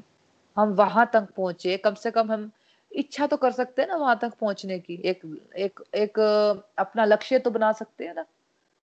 कि हम प्रभु की प्रसन्नता के लिए कार्य करें और जो ब्राह्मण चला रहा है, वो क्या हमारी छोटी छोटी चीज़ें जो हमारी लाइफ में चल रही हैं, उसको नहीं सॉर्ट आउट कर सकेंगे? है ना? ये हमारी गलत फहमी है। तो इसके बाद लास्ट श्लोक ऑफ़ भगवत गीता, ये स्टार्ट होता है। देखो, जब महाभारत का युद्ध चल रहा था तो मतलब संजय धृतराष्ट्र के सारथी थे स्टार्टिंग से ही, है ना? तो वो जब जब महाभारत के युद्ध स्टार्ट होने से पहले ही, है ना? जब धृतराष्ट्र देखनी थी, उनकी आईज नहीं थी तो वो देख नहीं पाते थे महाभारत का युद्ध। तो क्या होता है, महाभा वेद व्यास जी आते हैं तो वो क्या करते हैं, वो उनको संजय को डिवाइन विजन देते हैं, है ना? सबने देखा होगा महाभारत में, संजय को, है ना? डिवाइन विजन देते हैं तो तो वो पूरा युद्ध देखता है और वो पूरा एक्सप्लेन करता रहता है धृतराष्ट्र को हर बार। है ना? तो अभी लास्ट श्लोक उस पर ही कि कंक्लूजन है ये भगवत गीता का एटीन चैप्टर सेवनटीन श्लोक सेवेंटी एट श्लोक, यहाँ पर भगवत गीता समाप्त हो रही है। अब संजय, ये सारी बातें सुनकर कहता है कि जहाँ भगवान श्री कृष्ण है, जहाँ अर्जुन जैसा भक्त है भगवान का, वहाँ ऐश्वर्य मतलब किसी चीज़ की कमी नहीं होगी। वहाँ विक्ट्री भी होगी, वहाँ नीति भी होगी और वहाँ अलौकिक शक्ति एक्स्ट्रा ऑर्डनरी पावर जो होती हैं वो भी होंगी, है ना? ये ही मेरा फाइनल ओपिनियन है, यही मेरा अंतिम मत है। तो फ्रेंड्स क्या हम चाहते हैं कि हम ऐश्वर्य मिले? हम चाहते हैं ना कि हमें ऐश्वर्य मिले, हम हम अपनी ईमानदारी से अपना जीवन जिए, नीति का जीवन जिए। हमारे पास एक्स्ट्रॉर्डनरी पावर्स हो लाइफ के हर एक एस्पेक्ट में हमें विक्ट्री मिले, है ना? ये सब हम चाहते हैं। तो ये सब होगी कैसे? जब हम शुद्ध भक्ति के रास्ते पर चलेंगे, है ना? जब हम शुद्ध भक्ति के रास्ते में आगे बढ़ते हैं तो भगवान की कृपा से, जैसे अंगद का पैर फॉर एग्ज़ाम्पल जैसे जैसे जब रावण के पास गया था वो, है ना? रावण को बनाने अंगद तो उसका पैर कोई नहीं हिला पाया था, है ना? तो क्या हुआ? भगवान की अलौकिक शक्ति आ गई थी अंगद के पास, भगवान की कृपा से, है ना? तो हनुमान जी के पास भी अलौकिक शक्ति आ गई थी। जब वो संजीवनी बुट्टी लेने गए थे तो पूरा पहाड़ी उन्होंने उठा लिया था। तो पूरी अलौकिक शक्ति आ गई थी उनके पास। अब आप शुद्ध भक्ति में आगे बढ़ते हो और बिकॉज़ आपको भगवान माध्यम बनाते हैं, वो चाहते हैं आप, आपसे काम लेना। तो वो स्पेयर तो वो स्पेशल पावर्स ट्रांसमिट कर देते हैं आपके जीवन में। तो हमें कभी भी ये नहीं सोचना है जो नवसाधक करते हैं कि यार मेरी लाइफ में कैसे होगा, बाकी सब कैसे मैनेज कर पाऊँगी या नहीं कर पाऊँगी, है ना? तो आप भगवान को प्रायोरिटी बनाइए, भगवान आपकी लाइफ के हर एस्पेक्ट को ध्यान में रखेंगे। चिंटी को देखो खाना मिलता है, हाथी को खाना मिलता है, वो नौकरी पर नहीं जाते। हम हम कोशिश करके देख लें क्या हम कर सकते हैं हम खिला सकते हैं हाथी को खाना या पूरा मोहल्ला कोशिश करके देख ले एक हाथी को खाना नहीं खिला पाएगा है ना?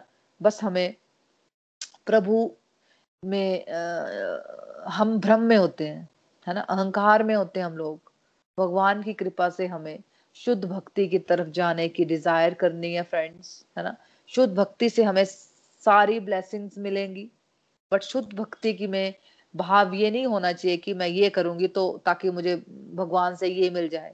फिर भी हम वहाँ पे पहुँच गए, फिर भी हम इसलिए कर रहे हैं कि हमें भगवान नहीं लास्ट बस मुझे ये वाला चीज़ मिल जाए, है ना? फॉर एग्ज़ाम्पल आपके मान लो दो बेटे हैं, है ना? एक बेटा आपकी सेवा इसलिए करता है कि आपकी प्रॉपर्टी उसको मिल जाए। अब आपके पास तो वो डिवाइन विजन वो नहीं है ना तो आप उसको देख नहीं पाओगे, है ना? अंदर से मतलब अंदर से आप भगवान को तो भगवान तो देख पाते हैं हमें, हम हम अंदर से कैसे हैं भगवान को वो पता है है ना? लेकिन हम तो अपने बच्चों को भी नहीं पता चलता कि हमारे बच्चों के मन में क्या चल रहा है।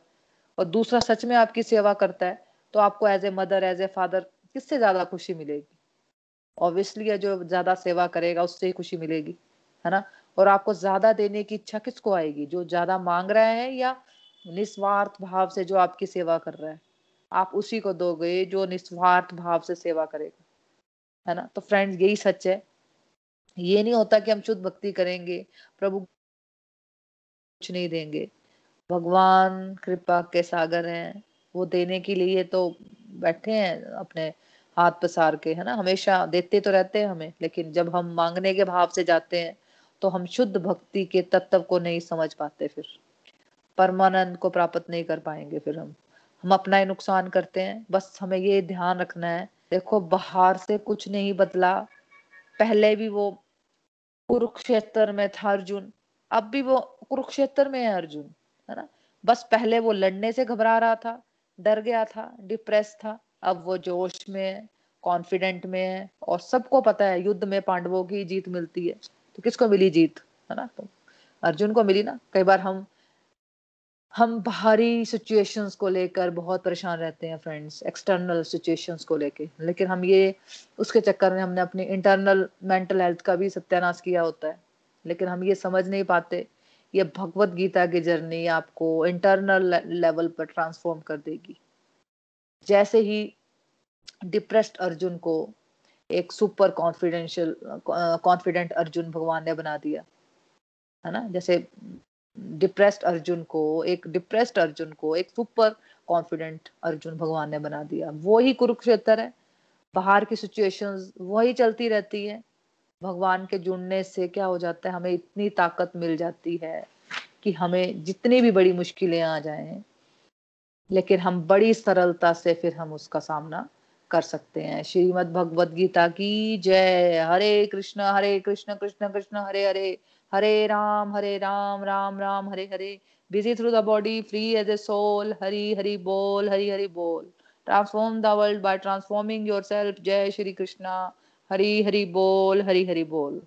हाँ जी तो आज हमारा फ्रेंड्स फाइनली भगवत गीता का ये जो सफ़र था, ये समापन की तरफ़ बढ़ा है और बहुत ही बढ़िया जर्नी रही है मेरी भी। तो अब रिव्यूज़ की तरफ़ चलते हैं कि आप लोगों ने क्या सीखा आज के सत्संग से। तो आप शेयर कर सकते हो या कोई क्वेश्चन है, किसी का कोई डिवाइन एक्सपीरियंस है किसी का तो आप शेयर कर सकते हो। हरी हरी बोल, हरी हरी बोल।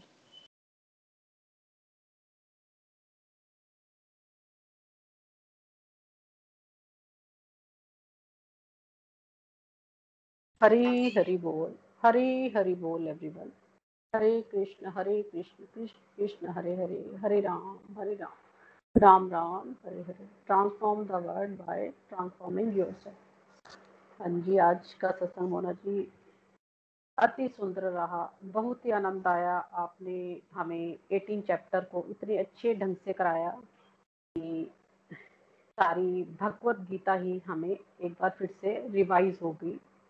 तो समय को ध्यान में रखते हुए मैं इन शॉर्ट जो मेरी लर्निंग बनी है, भगवत गीता पढ़ने से रियली हमारी लाइफ में बहुत ही चेंजेस आई हैं। तो कई बार तो सच में यही मन में आता है कि हमने हमने भगवत गीता पढ़ने में हम काफ़ी लेट हो गए, पर ये भी प्रभु की कृपा ही है कि जब प्रभु की कृपा हमारे ऊपर हुई, तभी हम ये अपना भगवत गीता को पढ़ पाए। तो हमने 18 चैप्टर में भी प्रभु भगवत गीता का ये जो 18 चैप्टर है, इसमें हमें, हमारे जीवन में जितने भी क्वेश्चन थे, उन सब के आंसर मिल गए हैं। मतलब इससे पहले हम भी अपनी लाइफ में अर्जुन की तरह कंफ्यूज ही रहते थे हर टाइम कोई भी डिसीज़न लेना हो लाइफ में कभी कोई प्रतिकूल परिस्थिति आ गई है तो एकदम इतने लो चले जाते थे डिप्रेस हो जाते थे कि कितने कितने दिन मन बस दुखी ही रहता था। बट अब जब हमने भगवत गीता को पढ़ा है, समझा है और और इसको अपने पे इम्प्लीमेंट भी करा है तो सही मायने में हमें जीवन जीना आया है।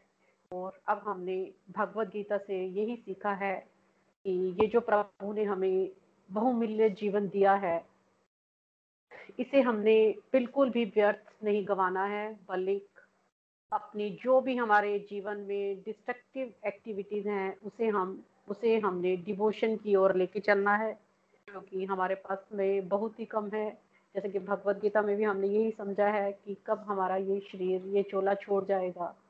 तो इसके लिए हमें क्या करना है? अपनी आत्मा को शुद्ध करना प्रभु प्रभु की भी ये साक्षात वाणी है और हमने यही सीखा है इस भगवत गीता में भी कि प्रभु को वही भक्त प्रिय हैं जो कि शुद्ध हैं, जिनकी आत्मा शुद्ध है, जो मन से शुद्ध है और जो निस्वार्थ भाव से प्रभु की सेवा करते हैं।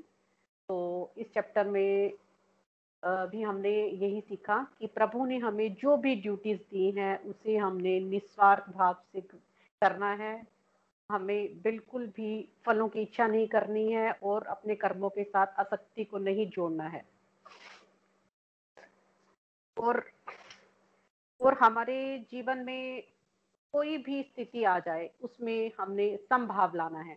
क्योंकि अगर हमने प्रभु को अपना स्वामी माना है, प्रभु सुप्रीम पावर हैं, हम सब उनके दास हैं तो हमें प्रभु पर फेथ करके चलना है और यहाँ प्रभु ने अर्जुन को जो ज्ञान दिया, उससे भी हमने यही समझा कि प्रभु अपने भक्तों को कभी भी कष्ट नहीं देते और प्रभु और इन श्लोक, इस अध्याय के चैप चैप, इस अध्याय के श्लोकों में भी प्रभु ने यही कहा है तू मेरी शरण में आके तो देख, तेरे सारे कष्ट ना मिटा दूँ तो कहना।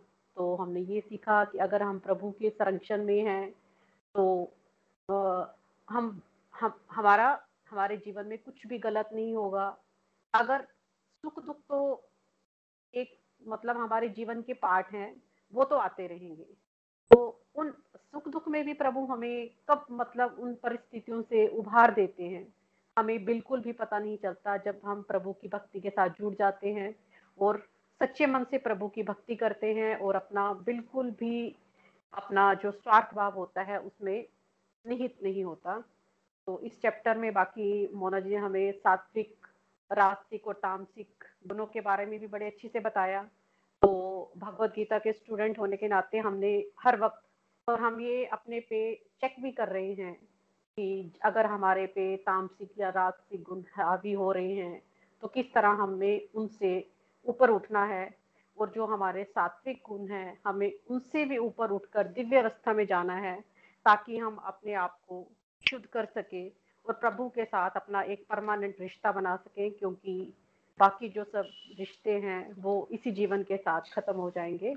तो बाकी इस, इस चैप्टर का जो लास्ट श्लोक है उसमें भी प्रभु वही कह रहे हैं कि जहाँ प्रभु हमारे मित्र हैं और हम प्रभु के भक्त हैं तो वहाँ पे ऐश्वर्य नीति विक्ट्री सब कुछ ही होगा।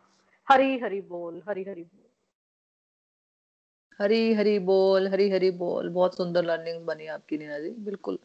हमें, हम क्या करते हैं कि हम भगवान को ही भूल जाते हैं। हम अपनी दुनियादारी में इतना खो जाते हैं ना कि मतलब हम भगवान को ही भूले हुए होते हैं कि ठीक है, भगवान की पूजा कर ली, ठीक है, कर लिया, है ना? तो हम वो नहीं करना है अब। अब क्या करना है कि बिल्कुल प्रेजेंस ऑफ़ माइंड रखनी है। एक तो हम कहाँ पे पता ही नहीं होता हमें कर क्या रहे हैं, कहाँ पे हम उलझे हुए हैं, कितना कुछ होता है हमारे दिमाग में। कितना कुछ चलता रहता है तो हम अब इन सब उलझनों से हमें भगवान निकाल रहे हैं धीरे धीरे सब महसूस कर रहे होंगे। तो हमें भगवान को सेंटर पॉइंट में रखना है ना? अपने साथ रखना है कि पहले भगवान बाकी सब बाद में। Thank you thank you so much Hari बोल हरी बोल। हाँ जी कोई और है जो अपनी लर्निंग शेयर करना चाहता है? हरी बोल। हरी हाँ बोल हाँ मोना जी। हाँ। जी मासी बोल आज का सत्संग बड़ा ही अच्छा था। सारी भगवत गीता आपने सुना दी और आपने इतना अच्छा ज्ञान दिया। कि मैं आपको बता नहीं सकती। आप भगवत गीता से हमारे में बड़ी चेंजिंग आई है नेगेटिविटी खत्म हुई है पॉजिटिविटी आई है आ, हमारी ईगो खत्म हो गई है हमने अपने आप को शांत किया हुआ है और भगवत भगवान से कैसे जुड़ना है ये भी हमें भगवत गीता पढ़ने से पता चला है और हम निस्वार्थ भाव से अब सेवा भी करते हैं थोड़ी बहुत करने की कोशिश करते हैं और भगवान का नाम भी लेते हैं। भगवान हमें कहते हैं कि हमें कर्म तो करने ही पड़ेंगे और हमें अपनी ड्यूटी को भी भगवान को समर्पित करके करना है जिससे कि हम भगवान को पा सकें। हमें हर काम शांत होकर और नाम जाप करते हुए करना है। जो हम नाम जाप करते हुए भगवान का नाम कर, काम करते हैं तो उस काम का मज़ा ही कुछ और आता है। काम करते हुए हमें मैं की भावना को छोड़ना है मोना जी, क्योंकि मैं की भावना आएगी तो हम काम अच्छे ढंग से नहीं कर पाएँगे और भगवान भी हमारे साथ नहीं जुड़ेंगे। मन को हमें स्वच्छ और साफ़ रखना है। सबके बारे में हमें अच्छा ही सोचना है। हमें राशिक गुण और तामसिक गुणों को छोड़ना है और सात्विक गुण को अपनाना है। सात्विक गुण को अपनाएँगे तो हम भगवान से जुड़े रहेंगे। सात्विक गुण वाला व्यक्ति जो है हम चिंता कम करेंगे और चिंतन ज़्यादा करेंगे। इससे हम भगवान से ज़्यादा जुड़ेंगे और भगवान का नाप जाप ही करते रहेंगे। हमने अच्छे कर्म करते जाना है तो भी हमने जो गर, गलत कर्म कर्म हमें अच्छे कर्म ही करते जाएँगे तो अगर हम गलत कर्म करेंगे भी तो भगवान हमें माफ़ करेंगे। हमें हमें भगवान से यही प्रार्थना करनी है मोना जी कि हमें भगवान, हमें अपने में महसूस हम हम भगवान को अपने अंदर महसूस कर सके।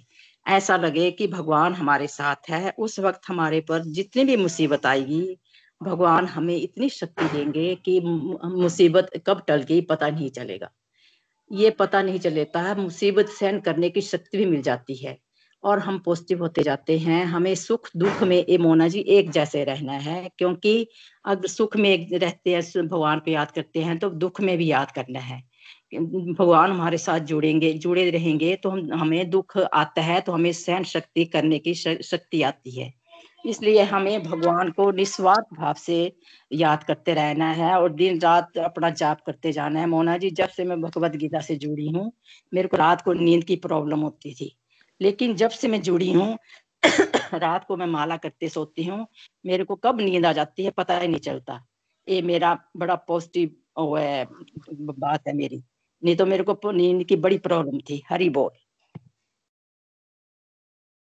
हरी हरी बोल, हरी हरी बोल। Thank you thank you so much मासी जी। जो आपने नींद वाली बात बताई ना, ये मेरे पास, मेरे साथ भी थी। मुझे भी नींद बहुत लेट आती थी। बहुत लेट लेट तक जागती थी मैं।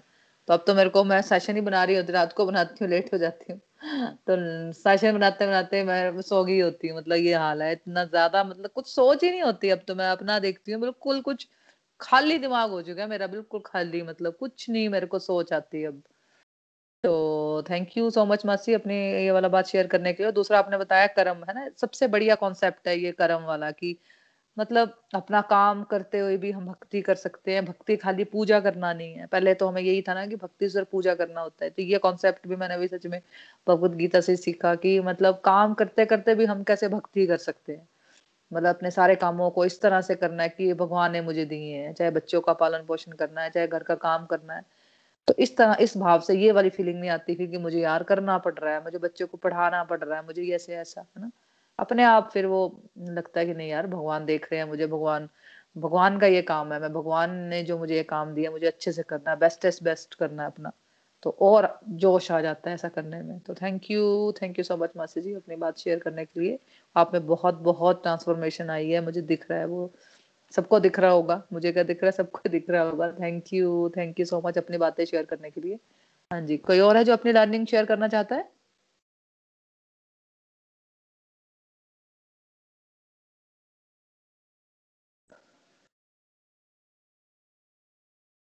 आज आज भी कोई नहीं बोलना चाहेगा इतना टाइम हो गया हम लोगों को करते हुए। आज लास्ट डे है समरी है आज फिर भी आज कोई नहीं बोलेगा। दो लाइनें भी नहीं है किसी के पास बोलने के लिए।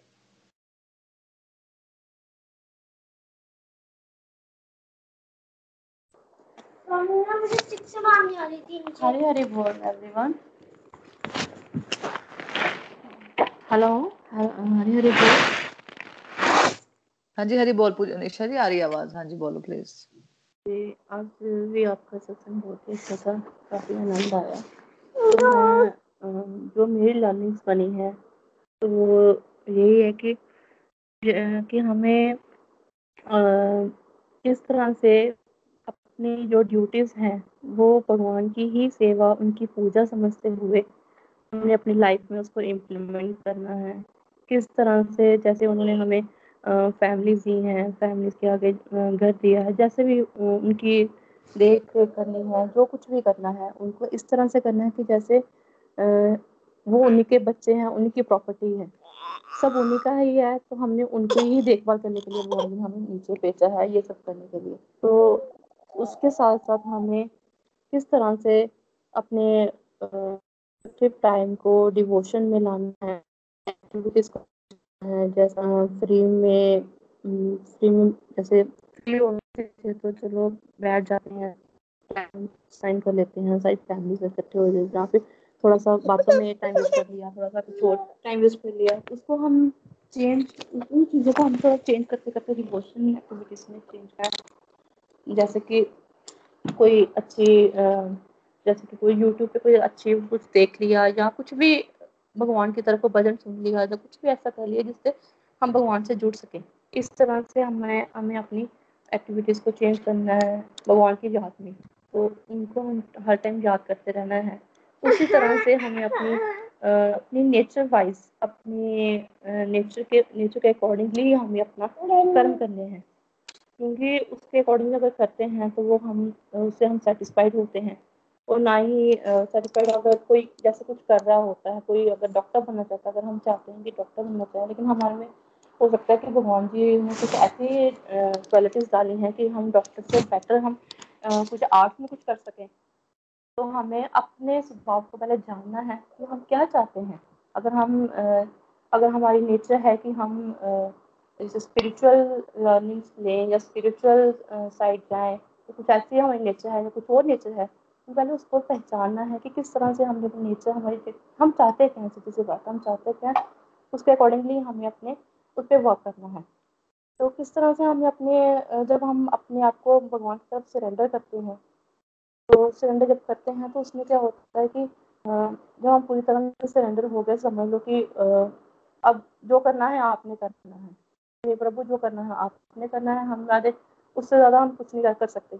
जो हम, जो आपने हमें ड्यूटीज़ दी है, हम तो अपने हिसाब से कर रहे हैं, जिस तरह से, पहले तो हमें कुछ समझ ही नहीं थी इस चीज़ की बट अब जैसे समझ आई है, उसके अकॉर्डिंगली हम कर रहे हैं। अब जो, उसके आगे जो आपने करना है, वो, जो कुछ भी है, वो आपने संभालना है। अगर बच्चे मेरे तो वो आपके हैं तो आपने संभालने हैं। जो कुछ करना है, कि पूरी तरह से सरेंडर करना है तो सरेंडर करने में भी थोड़ा, ये नहीं है कि सुन लिया तो हो गया।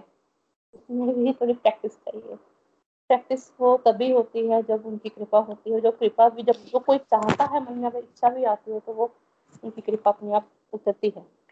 तो उसके बाद ये है कि हमें भगवान जी ने, हमें फ्रीडम दी हुई है कि हम अपने लक्ष्य को, हम अपने पाथ को कैसे चूज़ करें, किस साइड हमें जाना है, हमें अगर गलत साइड जाना है तो वो हमारी फ्रीडम है, हम चूज़ कर सकते हैं। अगर अच्छी साइड जाना है तो वो भी हमारी फ्रीडम है। भगवान हमें समझाते हैं, हर हर एक स्टेप पे समझाते हैं। बट हमने चूज़ क्या करना है, वो वो हमारे पर डिपेंड करता है। तो फिर भी एंड तक तो उनका कोई ना कोई कोई ना कोई संकेत आता ही रहता है कि हम सही साइड जाएँ। बट अगर फिर भी हम नहीं जाएँ तो वो हमारी बेवकूफ़ी समझ लो या कुछ भी, हमारे बुरे कर्म जो पीछे से, आगे से किए हुए हैं, वो आगे आ जाते हैं, क्या कुछ भी समझ लो तो हमें कर्म को भी इस हिसाब से करना है कि निस्वार्थ होके अगर किसी का हम कोई हेल्प भी कर रहे हैं, अगर किसी कुछ कर भी रहे हैं तो इस तरह से करना ही नहीं कि आज हम आपकी हेल्प कर रहे हैं तो आप भी आगे से कुछ हम, आज मैं तेरी हेल्प कर रहा हूँ तो अपने मन में ये चीज़ रखूँ कि मैं इसकी हेल्प करूँ तो वो भी मेरी हेल्प कर, करे। जब मैं आज इसको कुछ दे रहा हूँ तो वो भी मुझे दे। अगर ये चीज़ मन में आ गई तो फिर वहाँ पे निस्वार्थ भाव का कुछ नहीं रहता। निस्वार्थ भाव वही, वहीं पर आता है जहाँ आज हमने आपके लिए कुछ किया है। या भगवान जी के लिए हमने उनके पास चले गए तो उनके पास गए तो हम ये चाहिए भगवान जी। तो इसीलिए हम जो तो सब कुछ किया तो मन में ये मांग लिया कि हमें ये कर दो ये दे दो। अगर उनके पास जाना भी है तो इस तरह से जाना है कि उनको भी लगे मेरे पास आया है तो। ये नहीं लगे कि, अपनी मांग लेकर आ गए हम लोग। तो थोड़ा सा इस चीज़ पे भी थोड़ा हमें वर्क करना है। उसके बाद आकर कि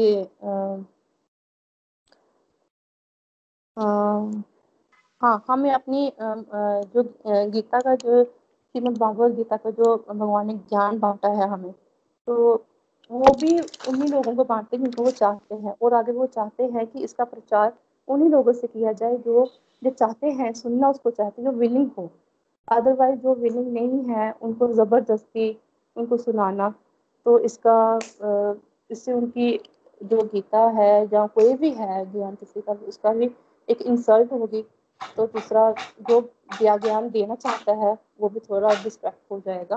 इसीलिए वो उसी को दे जो चाहता है। कुछ भी अपने नॉलेज ये नहीं, गीता का कुछ भी नॉलेज ऐसे स्पिरिचुअल नॉलेज कुछ भी हो, वो उसी को ही देनी चाहिए शेयर करनी चाहिए, जिससे अगर कोई चाहता है ऐसा कुछ तो। तो इस तरह से हमें पूरी तरह से अगर हम पूरी तरह सरेंडर करते हैं तो भगवान उनको सब कुछ देते हैं। एक्स्ट्रा पावर्स भी देते हैं लग्जरीज भी देते हैं उनको। विक्ट्री भी देते हैं, सब कुछ ऐसे ही देते हैं। अगर हम पूरी तरह से उनके हो जाते हैं तो अंत में वो अपने नाम भी उनको जगह देते हैं। हरी हरी बोल। हरी हरी बोल, हरी हरी बोल ईशा जी, बहुत बहुत सुंदर लर्निंग्स पूरा समरी आपने बता दी पूरी भगवत गीता की। बहुत ही सुंदर, बहुत सुंदर। देखो, पहले तो ये बातें बिल्कुल पता भी नहीं थी हमें सबसे बड़ी बात तो ये बातें हमें पता भी नहीं थी। मैं अपना बोल लू अपना ही बात कर रही हूँ कि मेरे को तो बिल्कुल पता नहीं था। मतलब सुन रही थी मैं 2017 से सुनी मतलब तभी पता चली मीन्स बिल्कुल इससे पहले ज़ीरो नॉलेज कि क्या है, भगवत गीता क्या है, नहीं है। अब कम से कम बातें पता चली हैं। तो अब तो खाली थ्योरी है मैं, है ना? अभी तो फ़िलहाल बातें किसी ने इम्प्लीमेंट की हैं कुछ कुछ बातें किसी ने नहीं की हैं, बिल्कुल किसी ने बिल्कुल सुनी है ध्यान से। है ना? तो हमें अब देखना है कि अपनी अपनी स्टेज देखनी है हमने कि कहाँ पे हम स्टैंड करते हैं। हमने कितनी बातें समझ ली अब आपने जो इतनी लर्निंग्स बताई हैं ये बहुत सारी लर्निंग्स हैं भगवत गीता की। सारी ऑलमोस्ट सारी सारा कुछ कवर कर लिया आपने। तो अब ये सारी चीज़ें अब हम अपने जीवन में अगर उतारें है ना? तभी तभी इसके रिजल्ट्स मिलते हैं है ना? और हम सिर्फ़ सुनने मात्र से देखो कितना हमारा आ, सुनने से ही मैं देखा हमें थोड़ा थोड़ा मतलब अंदर शांति भरनी शुरू हो गई है ना? वो अंदर जब हम सुनेंगे तो देखो, कोई चीज़ पे हमें बिलीव होगा, तभी हम वो चीज़ें करेंगे, है ना? तो इन चीज़ों को हम समझ रहे हैं अपने अंदर उतार रहे हैं और फिर अपने आप वो चीज़ें करनी शुरू हो जाएँगे जब हमारी जो नेगेटिव जो भी हम नेगेटिव हैबिट्स को हम सुधारना चाहें या कुछ भी हम करना चाहते हैं, भगवान के रास्ते में आगे बढ़ने के लिए बहुत बहुत बहुत सारा काम करना पड़ेगा हमें। तो अगर हम कुछ भी करना चाहते हैं तो हम ये सारी लर्निंग्स को हम ध्यान में रखें कि भगवान ने हमें क्या क्या बोला है है ना? तो हमें जब और जब सबसे बड़ी बात है कि अगर हम भगवत गीता अगर हमें समझ आ जाए ना तो हमें समझ लो सारे कोई भी हम चीज़ समझ आ, सकते हैं। कोई भी चीज़ हमें कुछ भी बोलता है मैं जैसे कोई भी स्पिरिचुअल लीडर वगैरह की बात सुन रही होती हूँ ना मैं पूरा भगवत गीता से रिलेट कर पाती हूँ। अच्छा यार ये बोला हुआ है भगवान ने ये भगवान ने उस चैप्टर में बताया था ये समझा था हमने। ये सारी चीज़ें अपने आप जैसे लगता है कि भगवत गीता, आप कितना समझ आई है मुझे कितना थोड़ी, मुझे वर्ड टू वर्ड आ गया, पूरा श्लोक टू श्लोक आ गया, ऐसा कुछ नहीं है। जैसा आप लोगों को समझ आई, उतनी मुझे समझ आई होगी बट फिर भी मतलब ये चीज़ें हम सारे रिलेट कर पाते हैं। तो बिल्कुल हमें वही है डिस्ट्रक्टिव टू डिवोशन में जाना है। अपनी अपनी देखना है कि कहाँ पे हम टाइम वेस्ट कर रहे हैं, कहाँ पे हम लैक करते हैं, कहाँ पे हम ये चीज़ें करनी है। और कैसे हम अपने कर्मों में भक्ति भाव ला सकते हैं। बहुत ही प्यारा कॉन्सेप्ट बहुत सुंदर बताया ईशा जी आपने। Thank you thank you so much हाँ जी। हाँ जी। कोई और है जो अपनी लर्निंग शेयर करना चाहता है? जी हरी हरी बोल मुना जी।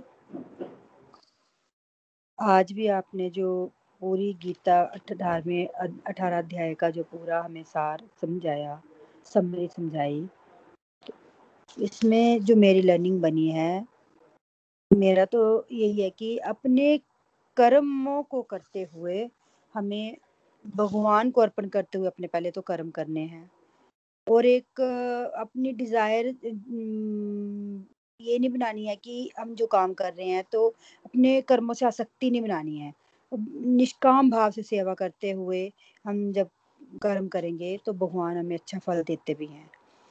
और भगवान ने पूरी गीता में यही तो समझाया है कि हम अपना निष्काम भाव से कर्म करते जाओ तो वो मेरी शुद्ध भक्ति को पा लेगा। और हमने अपने इन जो हमारी जो दस महीनों की जो हमारी जर्नी रही है, इसमें मैंने भी बड़ा तो नहीं, थोड़ा सा महसूस तो किया है कि भगवान तो हैं और साथ देते हैं। बस हमें उनकी तरफ़ दो कदम बढ़ाने हैं, अपनी ईगो छोड़नी है और जो निष्काम भाव से कर्म करने हैं। एक तो भगवत गीता से मुझे जो थोड़ा फ़र्क पड़ा है, एक तो मेरे गुस्से में कंट्रोल आया है। मैं किसी से बे बेवजह से कोई उलझती थी, उसमें मुझे फ़र्क पड़ा है। और एक तो मैंने चैंटिंग को जब से बढ़ाया है, तब से मुझे और भी जो अंदर हलचल एक दिमाग में रहती थी कि किसी ने कभी कुछ बोल दिया तो वो टेंशन से। तब तो जब से मैं नाम जाप को अपना बढ़ाया है, उसकी वजह से भगवान की बड़ी कृपा है मुझ पर। कि वो आज की मैं लर्निंग शेयर करना चाहूँगी कि आज मैं जब जाप, नाम जाप कर रही थी तो मैं, मेरी कोशिश ये होती है कि मैं अर्ली मॉर्निंग ही नाम जाप का ख़त्म कर लूँ।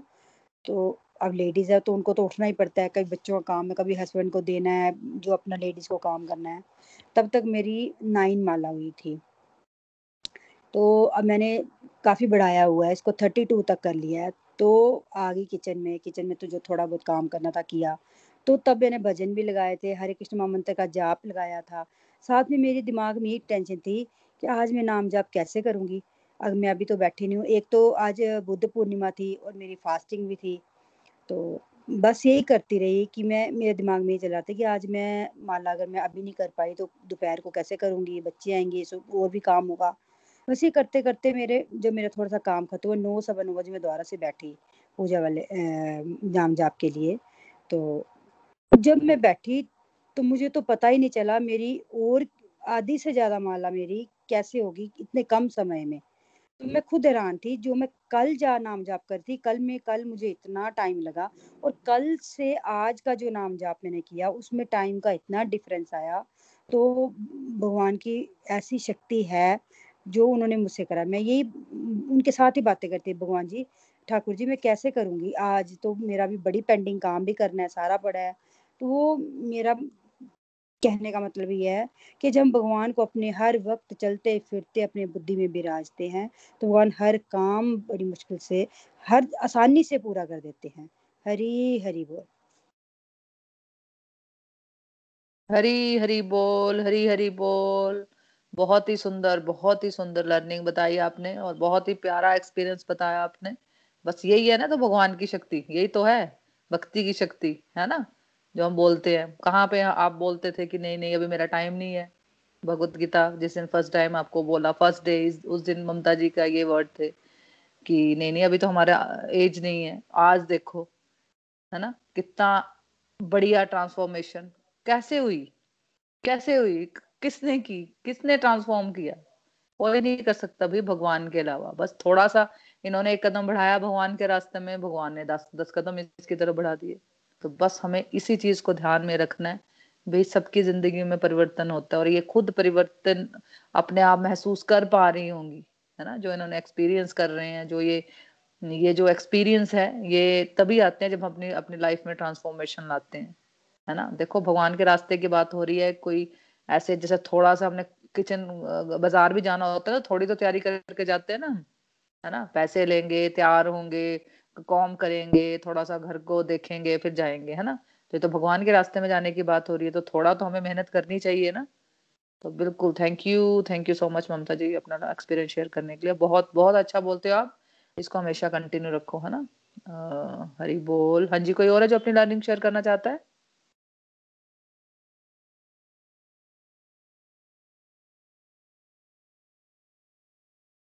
तो ठीक है फिर हम भजन की तरफ़ चलते हैं। ममता जी आ, आज आप गाओगे भजन? हाँ, हाँ जी ठीक है गा हाँ जी हाँ जी।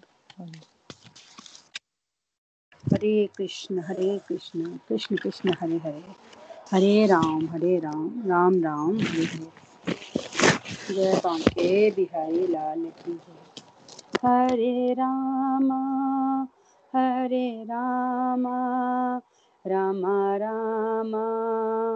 हरे हरे हरे कृष्णा हरे कृष्णा कृष्णा कृष्णा, हरे हरे। अब सौंप दिया इस जीवन का, सब भार तुम्हारे हाथों में।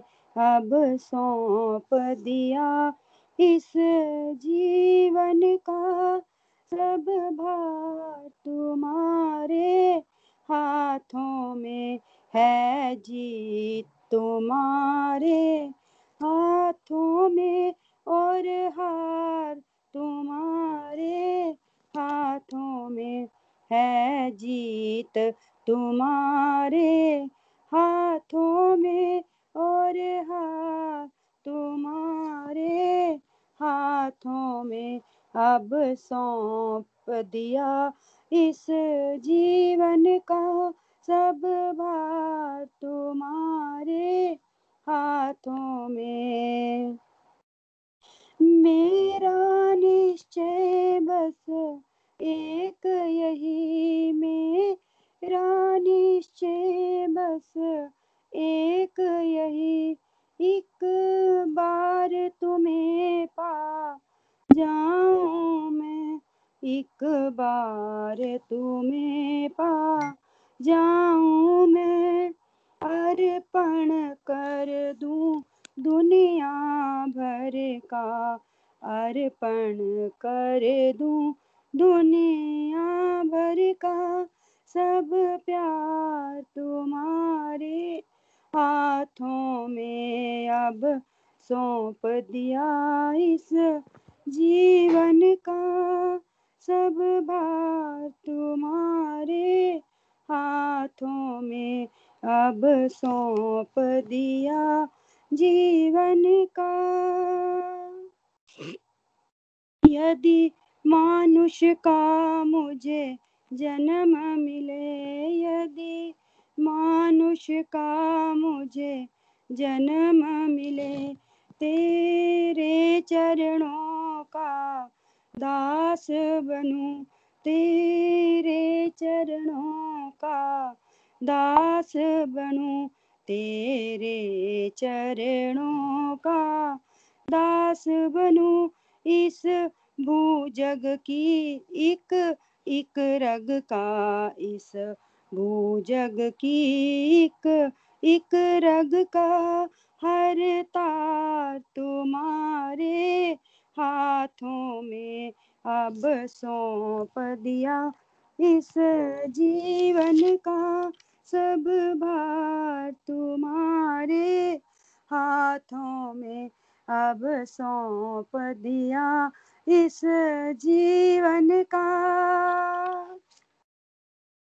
जब जब संसार का प्राणी बनूं, जब जब संसार का प्राणी बनूं, निश काम भाव से सेवा करूँ, निश काम भाव से सेवा करूँ, निश काम भाव से सेवा करूँ, फिर अंत समय में प्राण तजूं, फिर अंत समय में प्राण तजूं।